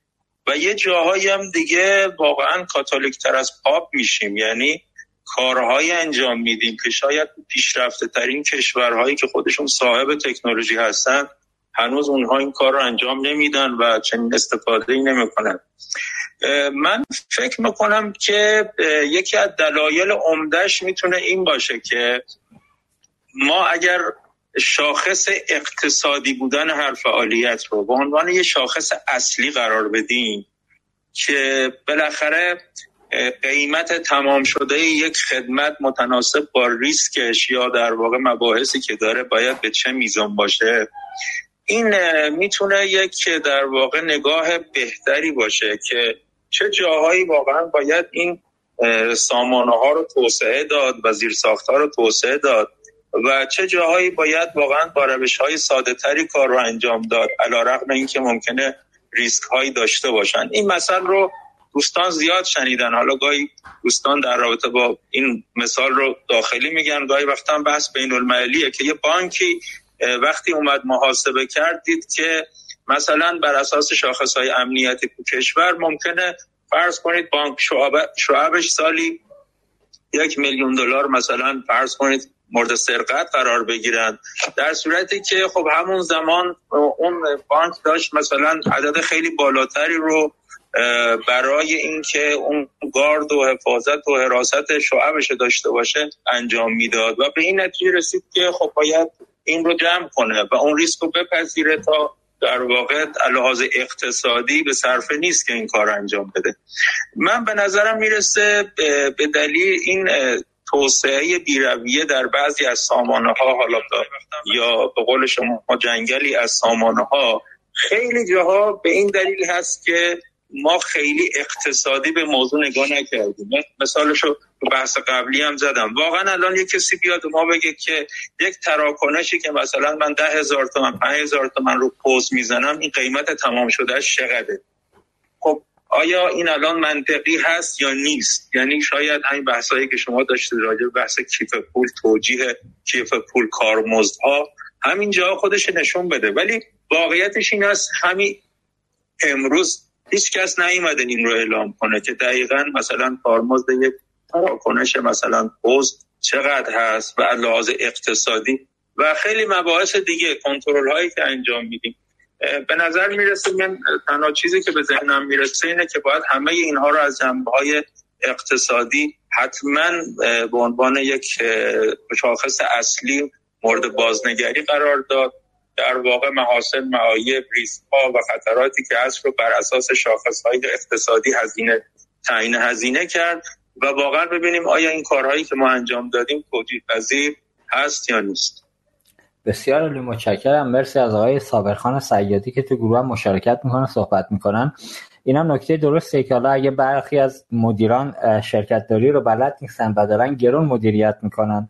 شرکت رو و قیمت تمام شده افزایش پیدا می‌کنه تو بعضی از جاها. ولی خب این منطقه درستی هم نیست. قیمت تمام شده سرویس در تمامی حوزه های خدماتی در کشور مشخص. ما هم بارها درخواست کردیم از بانک مرکزی به عنوان حالا رفرنس اصلی که می‌تونه تو سامانهای حاکمیتی مثل شتاب و شاپرک قیمت تمام شده رو مشخص کنه و خودش هم بر اساس اون قیمت تمام شده از بانک ها و مردم پول بگیره که متاسفانه این اتفاق تا به حال هم نیفتاده و می‌تونه یکی از نقاط ضعف بزرگ دوره مدیریتی آقای محرمیان باشه که چرا این سوال ساده ای که حق همه شهروندانه که آقا بابت چی چقدر پول میدن بدونند این رو پاسخ شفافی تا به حال بهش ندادن. آقای حکیمی شما نظرتون توی این موضوع چیه؟ خدمت شما هست می‌کنم. اینو چند بار به دوستان مرور کردم. ببینید موضوع فیشینگ که پیش اومده بود و داستان رمز اول و فلان رمز دوم اینجور چیزا بعد ما اونجا جلسات متعدد بود نزدیک دو سال کشمکش داشتیم با پلیس فتا و دادستانی و اینا که رمز پویا بشه و پیامک بشه این حرفا. من اومدم یه محاسبه اقتصادی انجام دادم. اینو می‌خوام در فرمایش آیه شالباف نقدی بگم. من اومدم یه محاسبه اقتصادی کردم. گفتم پولی که قرار است با رمز پویا به اپراتورها داده بشه ده برابر در سال. ده برابر هزینه پرونده هاست. یعنی من اگر هر کسی فیشینگ اتفاق افتاده بود پولش در جا می‌دادم بدون اینکه ازش بپرسم فقط برم نگاه کنم این تراکنش انجام داده یا نه. پولش رو می‌دادم یک دهم پول پیامکی بود که من می‌خواستم بدم به اپراتور بابت پیامک پویا. چون من فیشینگ من بود نیم درصد یه درصد ولی داشتم برای صد درصدش پول پیامک می‌دادم. حالا اینجا آقای حکیمی پیش میاد. منم اینو پرسیدم از دوستان. چجوری میشه؟ خب بعضی میرن فیشینگ علکی می‌زنن. اونجا رو چیکار باید کرد؟ ببینید هر چیز من اون داستانه رفتار سنجی و اینا رو همه رو واسه همین داستان گفتم. یه خورده هزینه می‌کردید می‌تونستید این کار رو بکنید. دوستان اونجا یه مطلب مطلب دیگه رو مطرح کردم که من خودم هم واقعا به فکر فرو برد این قضیه. هرچند براش راه حل داشتم یعنی میشه توجیه هم کرد این موضوع رو. ولی دیگه نشد. ببینید دوستان گفتن که ببین این پول نیست. این مسئله امنیت روانی مردمه. وقتی که مردم احساس می‌کنن که از حساباشون سوء استفاده میشه یه نوع عدم امنیت روانی تو اجتماع ایجاد میشه. وقتی نمی‌دونم پلیس فتا شعبه شلوغ میشه دادسرا شلوغ میشه یه باری رو ما میاره. که این بار با پول قابل حل نیست. این امنیت روانی با پول قابل محاسبه نیست. بنابراین با سیستم شما به گونه ای باشه که در مقابل خطا کاملا ایمن باشه. واقعیت اینه که سیستم کاملا ایمن در مقابل خطا نداریم. من تجربه دنیا رو هم گفتم که شما اگر احساس بکنید fraud ی اتفاق افتاده اپراتور بلافاصله بانک بلافاصله refund می‌کنه. از صورت حسابتون ور میداره اونو.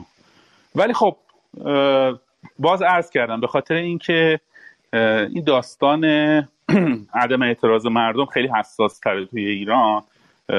ماجرا به مسیر دیگه ای رفت. بنابراین صرف اینکه ما توی این کشور مسائل و نظارتی رو به صورت اقتصادی ببینیم من چی نمیگم منطقیه ولی معقول نیست. یعنی این اتفاق نمیافته. مگر اینکه میگم یه تغییر فرهنگ اساسی توی حاکمیت اتفاق بیفته. ولی در مورد اینکه چرا این همه سامانه؟ ببینید تو دنیا بعد از 2007 2008 یک مسئله اساسی توی نظام های بانکی و مالی اتفاق افتاد به نام هزینه نظارتی. به شدت هزینه های نظارتی بانک ها رفت بالا. چون باید به جای دو تا شاخص 500 تا شاخص حساب می‌کردن و گزارش می‌دادن. گزارش های بسیار پیچیده ای به رگولاتور می‌دادن. محاسبات عجیب و غریبی باید انجام می‌دادن. نظارتشون رو باید خیلی وسیع تر می‌کردن. همه اینا تبدیل شد به یک معضلی به نام هزینه های نظارتی. رکتک اونجا متولد شد. رکتک ها اونجا متولد شدن که هزینه های نظارتی مؤسسات به قدری زیاد شد اونجا که مثل ما سامانه ندارن که. خودشون باید سامانه develop کردن فرض کنید که همین کار رو ما هم داریم انجام میدیم دیگه. یعنی میگیم آقای بانک برو فلان سامانه رو درست کن وصل کن به سامانه مرکزی. اونجا RegTech ها وارد شدن. گفتن برگشتن گفتن که آقای بانک تو فقط data داری دیگه داری data تولید می‌کنی. data ت رو بیار من آنالیز می‌کنم. برای تو هم فقط آنالیز نمی‌کنم. می‌تونید یه کنسرسیوم 20 بانکی درست کنید من آنالیز دارش باشم. بابت آنالیز اینا ازتون پول می‌گیرم. و میدم به رگولاتور. و رگولاتور هم منو میپذیره. به عنوان کسی که امینم و گزارش درست میدم. که هزینه های نظارتی بانک ها بیاد پایین. فقط data provide می‌کنم. یه پولی هم میدم به RegTech ه که کسری از پولیه که خودشون بخوان سامانه develop بکنن. ضمن اینکه رکتک از مقیاس اقتصادی هم استفاده می‌کنه. یعنی فقط به یه بانک سرویس نمیده به مجموعه از بانک سرویس میده. یکی از نمونه های خیلی موفقش اتریش بود. یعنی کانون بانک های اتریش یه رکتکی بود که باش قرارداد بستن بیشتر بانک ها و اون با مقام ناظر. طرف حساب بود و گزارش نظارتش هم فراهم می‌کرد. بانک راضی رگولاتور راضی چون گزارش استاندارد داشت میومد واسش و رکتک هم داشت کسبیشو می‌کرد. من به نظرم می‌رسه برای رهایی از این جنگل سامانه ها احتیاج به تغییر رویکرد هست. و تغییر روی کرد هم اون چیزی که حداقل تو دنیا داره اتفاق میفته می‌تونه تو ایران هم اتفاق بیفته. ما در تک تک اجزای سیستم مالی خودمون به نهادهای جدید نیاز داریم. با نهادهای کهنمون نمی‌تونیم بیشتر از این رشد کنیم. RegTech یکی از ماست.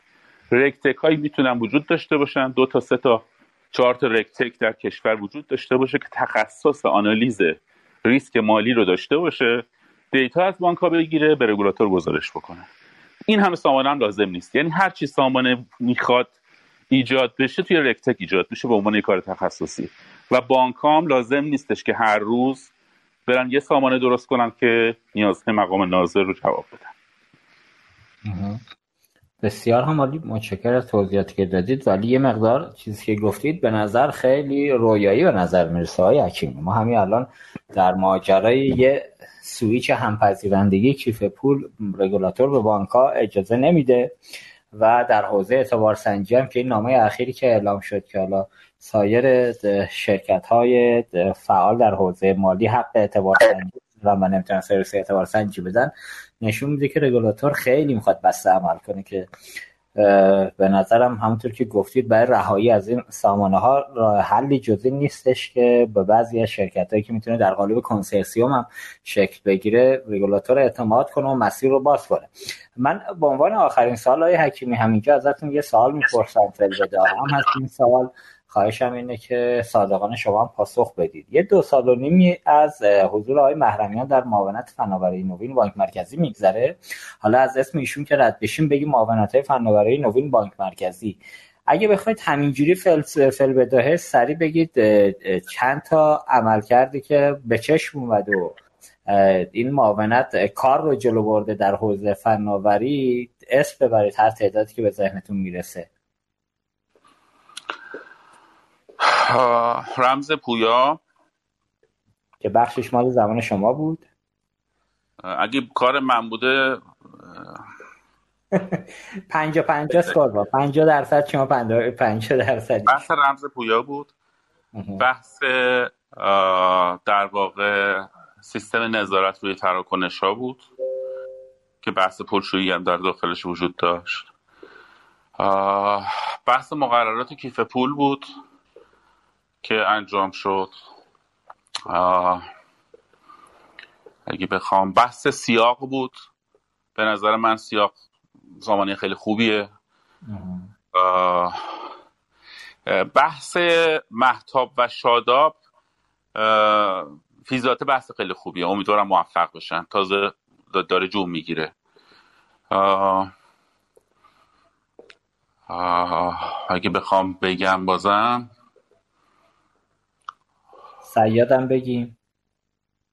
سیاد پیچ من سیاد و پیچک و چکاد رو آره.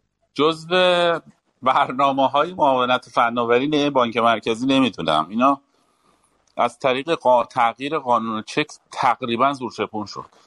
بانک. مرکزی در واقع عکس عمل نشون داد. حالا این عکس عملش هزینه خیلی زیادی هم ایجاد کرد. ولی هیچ چاره ای نداشت واسه این کار. اگر اون قانون به اون صورت مصوب نمی‌شد و این فرایند پیچیده و بیدلیل و زائد توی چک ایجاد نمی‌شد بانک مرکزی خیلی خیلی راحتتر می‌تونست عمل بکنه سر این ببینید مثلا هیچ جای دنیا مثلا شما تو آمریکا و کانادا میرید چک رو پرینت می‌گیرید روش می‌نویسید. ولی اینجا تو چکتون تبدیل شده به یه ابزار کاغذ امنیتی. یه, یه رفتارهای عجیب و غریبی با چک میشه که من واقعیت این بحث خیاط چک و چکاد رو واقعا بانک مرکزی در تنگنا بوده. من مطمئنم که اگر اه، تنگناهای قانونی نبود خیلی بهتر پیش می‌رفت. سامان معدیان مالیاتی هم که شامل همین موضوع میشه دیگه. من نمی‌دونم سامانه معدیان مالیاتی وجود داره یا نه. رفتی به بانک مرکزی سر ماجرای شاپرک و این بحث اتصال دستگاه پورت به سامانه مالیاتی مد نظرمه. قانون بود. قانون بود. قانونا چیز نیستن. ببینید تو ماده 169 مکرر برگشته گفته که دیتا بدید. ببینید وقتی قانون میگه دیتا بدید موجود چیکار می‌تونه بکنه؟ یه مدت دیتا نمیده میره شکایت میشه ازش. بازرسی کل کشور دیوان محاسبات همه اینو گیر میدن بهش. چیکار باید؟ شاید بعضی موقع راه حل خلاقانه اتفاق بیفته که شما باعث شکایت کردن طرف نشید. ولی همه داده هم ندید. مثلا در مورد بحث مالیاتی این بحث بود که مالیات بر اساس اظهارنامه اتفاق بیفته. اظهارنامه مالیاتی. شما یه دگمه ای بذارید بعد بر اساس اون دگمه استعلام از بانک ها انجام بشه. امضای دیجیتال هم بشه با کلید عمومی مالیاتی. شما ویو بکنید خودتون سابمیت کنید. یعنی تا زمانی که معدی نخواد اطلاعاتش به مالیاتی داده نشه. این مثلا یه راهکاری بود که اون زمان ما مالیاتی ما توافق کردیم. به جای اینکه اطلاعات بالک در اختیار مالیاتی قرار بدیم. می‌شد میشه یه راه می‌شد و میشه. یه راه حل هایی داد که هم قانون رو رعایت کرد همین که در واقع خامفروشی اطلاعات اتفاق نیفته. دقیقا. خام فروشی البته اصطلاح خوبی نیست. خام تبادل خام اطلاعات. چون ببینید الان بزرگترین مشکل مالیاتی اینه که خب یه سری تراکنش میاد. تراکنش بین حسابای خود شخص هست تراکنش های غیر تجاری هست. همه این قاطی پاتیه. خود مالیاتی هم گرفتار میشه با این انبوه دادایی بی یعنی یه فیلتر کردن یه پردازش اولیه یه دستبندی اولیه به خود مالیاتی هم کمک می‌کنه. بسیار عالی. البته که این روزها شنیدم بانک مرکزی درگیر کالابرگ هم شده. حالا واقعا من نمی‌فهمم که بانک مرکزی چه ربطی کالابرگ داره که حالا دوستان در معاونت فناوری و وقت بگم همه دوستان خسته شدن. ببینید یه دونه کارت درست کار می‌کنه تو این مملکت دیگه هر کس هر مشکلی داره می‌خواد با کارت حل کنه. ما یه زمان به شوخی گفته بودیم دیگه. گفتیم برای نمی‌دونم وام ازدواج و تسهیلات ازدواج و نمی‌دونم اینجور چیزا باید یه کارت بدن. توی یه کارتی option بذارن. دیگه همه چی روی کارت میره. چون تنها چیزی که کار کرده و تنها چیزی که کار می‌کنه و تنها چیزی که تو جیب مردمه. به غیر از موبایل. خیلی از کارهایی که الان دوستان می‌خوان روی کارت بار کنن چون کارت یه تکنولوژی کاملا قدیمیه. بالاخره محدودیت خیلی زیادی داره. خیلی از این کارا رو به راحتی میشه تو موبایل انجام داد. و میشه با موبایل انجام داد.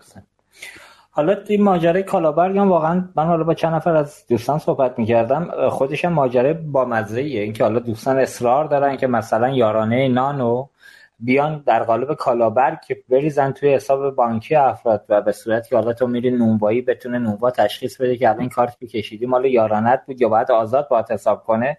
خودش هم بحث خندهداری. خب آقا هر نفر میزان حالا یارانه که به نان می‌خواید بدید مشخص عددش چقدره. مثل سهمیه سوخت بنزین. نیازی نیست شما کارت سوخت بنزین داشته باشه آقا ماهی سی لیتر 1500 تومان قرار من استفاده کنم. حالا یا می‌کنم یا استفاده میمونه توی سهمیم. اینجا هم معادل ریاضیشو واریز کنم به حساب. حالا طرف چون از اون طرفم یادتون باشه قدیمم که کوپن بود. دوستان یا خود کوپن رو میفروختن یه بازار ثانویه داشت یا جنس رو میخریدن جنس رو میبردن میفروختن. الان هم که دارن آیا افتاده ما در این کشور استاد راه های پیچیده برای مسائل ساده ای آفرین. یه مقدار زیادیش هم به خودمون برمیگرده چون باش کاسبی می‌کنیم. متاسفانه. آره بله. سر چرخوندن متاسفانه کار سختیه. در انتها آقای حکیمی. سامانه شما یه علتش همینه. دقیقا. بالاخره مباحث جاهایی هم برای سوء استفاده باز می‌کنه دیگه سامانه تو سامانه و اتفاقات این چنینی یه جایی اتفاقاتی میفته مثلا ما ارز 4200 که از روز اول همه اقتصاددانا گفتن آقا نکنید. عین فساد و مفسده ایجاد می‌کنه. گوش نکردند و البته خب مشخص شد برای چی گوش نکردن. اونایی که استفاده کردن لیستشو برید در بیارید. تکلیف معلومه که چرا اون ارز 4200 رو گذاشتن که حالا الان کل کشور رو به هم ریخته. آقای حکیمی در انتها عملکرد حوزه رگولاتور رو در حوزه فناوری در دو سال گذشته با توجه به تجربه مدیریتی که توی بانک دارید همه محدودیت و اختزاعاتی که وجود داره کاملا آشنا هستید. نمره قبولی داره توی مدت یا نه؟ می‌تونه نمره قبولی یعنی چی؟ یعنی بهتر از این می‌شد عمل کرد و نکردیم یا الان واقعا در بهترین عملکرد ما خروجی که می‌خواستیم رو از ما این حوزه گرفتیم تو حوزه فناوری یا بانک مرکزی. انبر که نیستیم که همیشه میشه بهتر عمل کرد. ولی من احساسم اینه که دوستان زحمت زیادی کشیدن تحت فشار خیلی زیادی بودن و تمام تلاششون کردن. متشکرم از این سوال و پاسخی که حالا سیاسی پاسخ دادید. دیپلماتیک بود کاملا. من قانع شدم. مرسی. اگر اگر نکته ای باقی مونده در انتها میشنویم. اگر نه که همینجا با شما خداحافظی کنم. نه نه. برای همه آرزوی سلامتی دارم. آرزوی دل خوش دارم. مخصوصا تو این روزا که خود سخت شده همه چی. امیدوارم که لبتون خندون باشه و مریضی نبینید. متشکرم از شما. مرسی که با تمام سختی و گرفتاری کنار ما بودید. برای شما آرزو سلامتی و توفیق داریم. انشالله که خبرهای خوب از ناصرخان حکیمی در هفته ها و ماه های آینده بشنویم. از چند که ناصرخان اینجوری که من شنیدم قرار کار مشاوره کنه جایی درگیر نشه. ولی خب به هر حال همون مشاوره هم ایشون باشن کنار بعضی از دوستان. کمک بزرگیه. می‌دونم که دانش زیادی رو دارید. تجربیات خوبی رو توی حوزه های مختلف دارید. انشالله که دوستان بتونن به درستی از این تجربیات ارزنده شما استفاده کنن. آقا متشکرم. شب خوبی داشته باشید. فعلا خدا نگهدارتون. خدا نگهدار. خدا خب آقای شلباف عزیز ما خدمت شما باشیم برای سخن پایانی. شما مگر نکته ای دارید در انتها مبحثی باقی مونده خوشحال میشیم خدمت شما هم هستیم. بفرمایید. خیلی متشکر خب دیگه دیر وقت شده. من سریع دو تا نکته رو فقط عرض کنم. حالا راجع به اون موضوعی که من گفتم توجیه اقتصادی خب بحث کلی است. یه مثالی عرض می‌کنم. ببینید بالاخره احتمالا جان مردم از پولشون ارزشش بیشتره دیگه.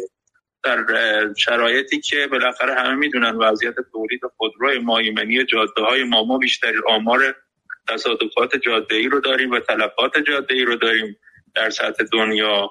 و بارها مثلا فرض کنید بحث خودروسازی و تعطیل یه سری تعطیل کردن یه سری از خود خودروها در واقع مطرح شده به همین دلیل. ولی به دلیل اینکه خب پیامدهای اقتصادی داره برای کشور از جمله بحث های اشتغال و بیکاری و مباحث این حرفا می‌بینیم که خب به راحتی دولت و حاکمیت این تصمیمات رو در واقع بایپس می‌کنه به زمانهای آینده. و این یه نکته است که به نظر می‌رسه یه جاهایی که خب زورش بیشتره یا بالاخره داره از جیب دیگران هزینه میشه نه این مباحث خیلی رایت نمیشه. اما راجع به حالا به خصوص اون سوال آخری که شما فرمودید من فکر می‌کنم که حالا با شناخت شاید محدودی که من دارم با حوزه فناوری اطلاعات نوین بانک مرکزی من یه نکته ای رو که حالا پیشنهاد دارم یا به عنوان یک نقصایشگاه میدم که ظرفیت این معاونت به نظر می‌رسه متناسب با نیاز کشور نیست. و اگر گاهی نقایصی رو حالا با و اشکالاتی می‌بینیم شاید یکی از دلایلش این باشه. من به نظرم می‌رسه هم به لحاظ ساختار هم به لحاظ ظرفیت اجرایی هم به لحاظ کمیت و هم به لحاظ کیفیت وضعیت این معاونت با زمانی که ما فناوری رو صرفا به عنوان یک در واقع پشتیبانی کننده حوزه های کسب و کاری در واقع می‌دونستیم تغییری نکرده. ما باید قبول کنیم که امروز فناوری ها درایور کسب و کار هستن هدایت کننده کسب و کارها هستن و نقش در واقع هدایت کننده دارن و به همین اندازه هم باید ظرفیت ایجاد بشه.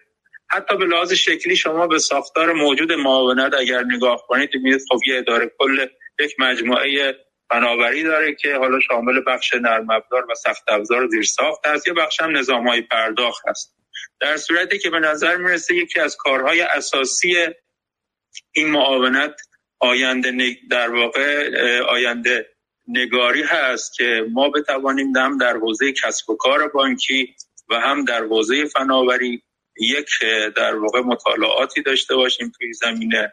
و روی استراتژی های کلان بانکداری بتونیم تاثیر اساسی بذاریم که این به نظرم می‌رسه که یکی از نقص های موجود هست و پیشنهاد می‌کنم که حتما در این رابطه یک اصلاح ساختار و جایگاه در واقع ارتقاء جایگاه این معاونت در مجموعه بانک مرکزی انشاءالله باید اتفاق بیفته. البته خب این موضوع خیلی هم وابسته است به کسانی که در رأس این مجموعه قرار می‌گیرن و اونها می‌تونن در واقع نقش خودشون رو پررنگ یا کم رنگ تر کنن. من عرض دیگه ای ندارم اگر مبحثی هست در خدمت هست آقا متشکرم. دست شما درد نکنه. مرسی که شما قبول زحمت کردید. همراه ما بودید. برای شما آرزوی سلامتی داریم. در شرکت جدید و جایگاه جدیدم در شرکت پرسا اگه درست تلفظ بکنم آقای شارلوف اگر اشتباه تصحیح بفرمایید بنده رو. اونجا هم برای شما آرزوی پیشرفت داریم.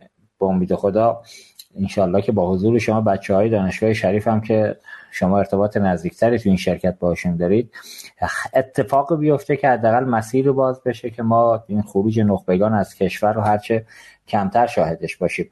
ما با حضرت علی هم خداحافظی می‌کنیم. شب شما هم بخیر. خدا نگهدارتون. خیلی متشکر شب همگی بخیر. ممنون از فرصتی که ایجاد کرد متشکرم از شما ممنونم. خدا نگهدارتون. خب با در خبرها داریم می‌بینیم متاسفانه یکی دو تا خبر من دیدم جالب بود. این دوستان حالا دوست که نه کشور همسایه روس بزرگوار در حوزه دور زدن تحریما. من یادم اون اوایلی که موضوع اوکراین پیش اومد به دنبال دور زدن تحریم ها بودم. ما هم قول دادیم در کشور که راه دور زدن تحریم ها رو به این عزیزان یاد بدیم. الان خبر داره می‌رسه که دوستان دارن در حوزه فروش نفت زیر فروشی می‌کنن هم نفت هم فولاد. و عملا آنچه که ما یک میلیون لیتری که یک میلیون بشکه که عملا صحبتش بود ایران الان صادرات داره و عمده صادرات رو هم به چین انجام می‌داد با یه تخفیفی از های مختلف که انجام می‌شد. الان اون سهممون رو از دست دادیم و عملا روسیه جایگزین نفت و فولاد ما در بازار جهانی شده.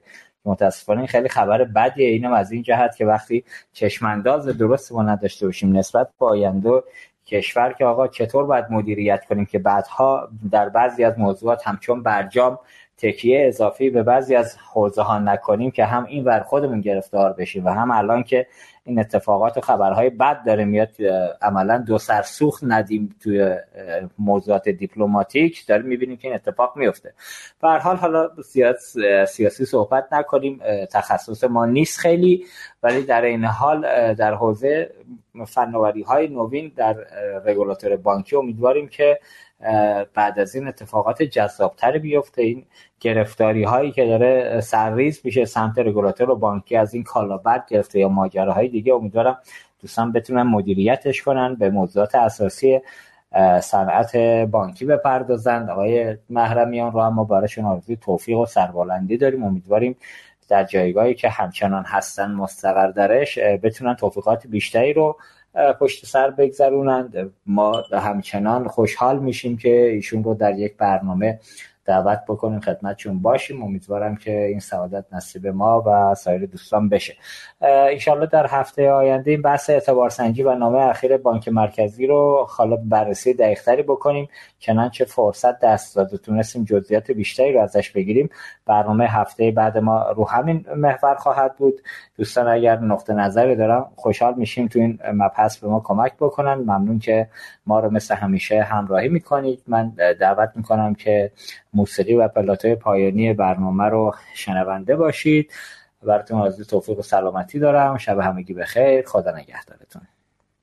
در انتها مجددا از مدیران شرکت آدونیس بابت حمایتشون از این برنامه تشکر می کنم.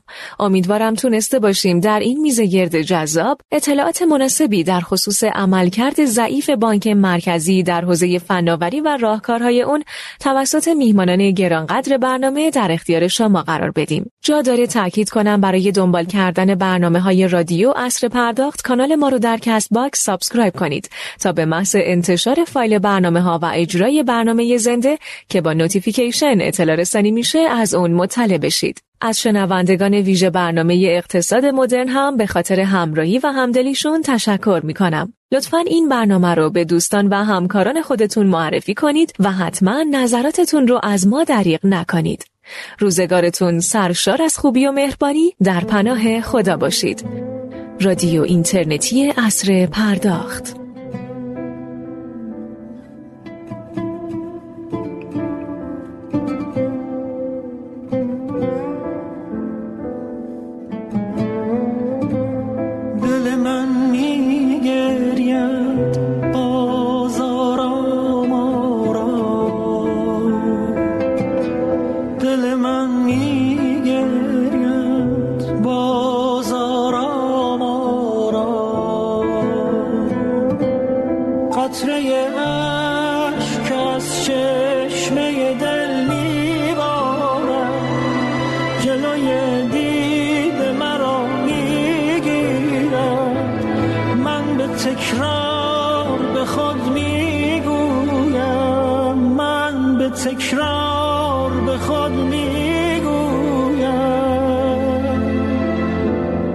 چه زود و چه من گذشتم و سرشور هنوز. من گذشتم و به دل اصلت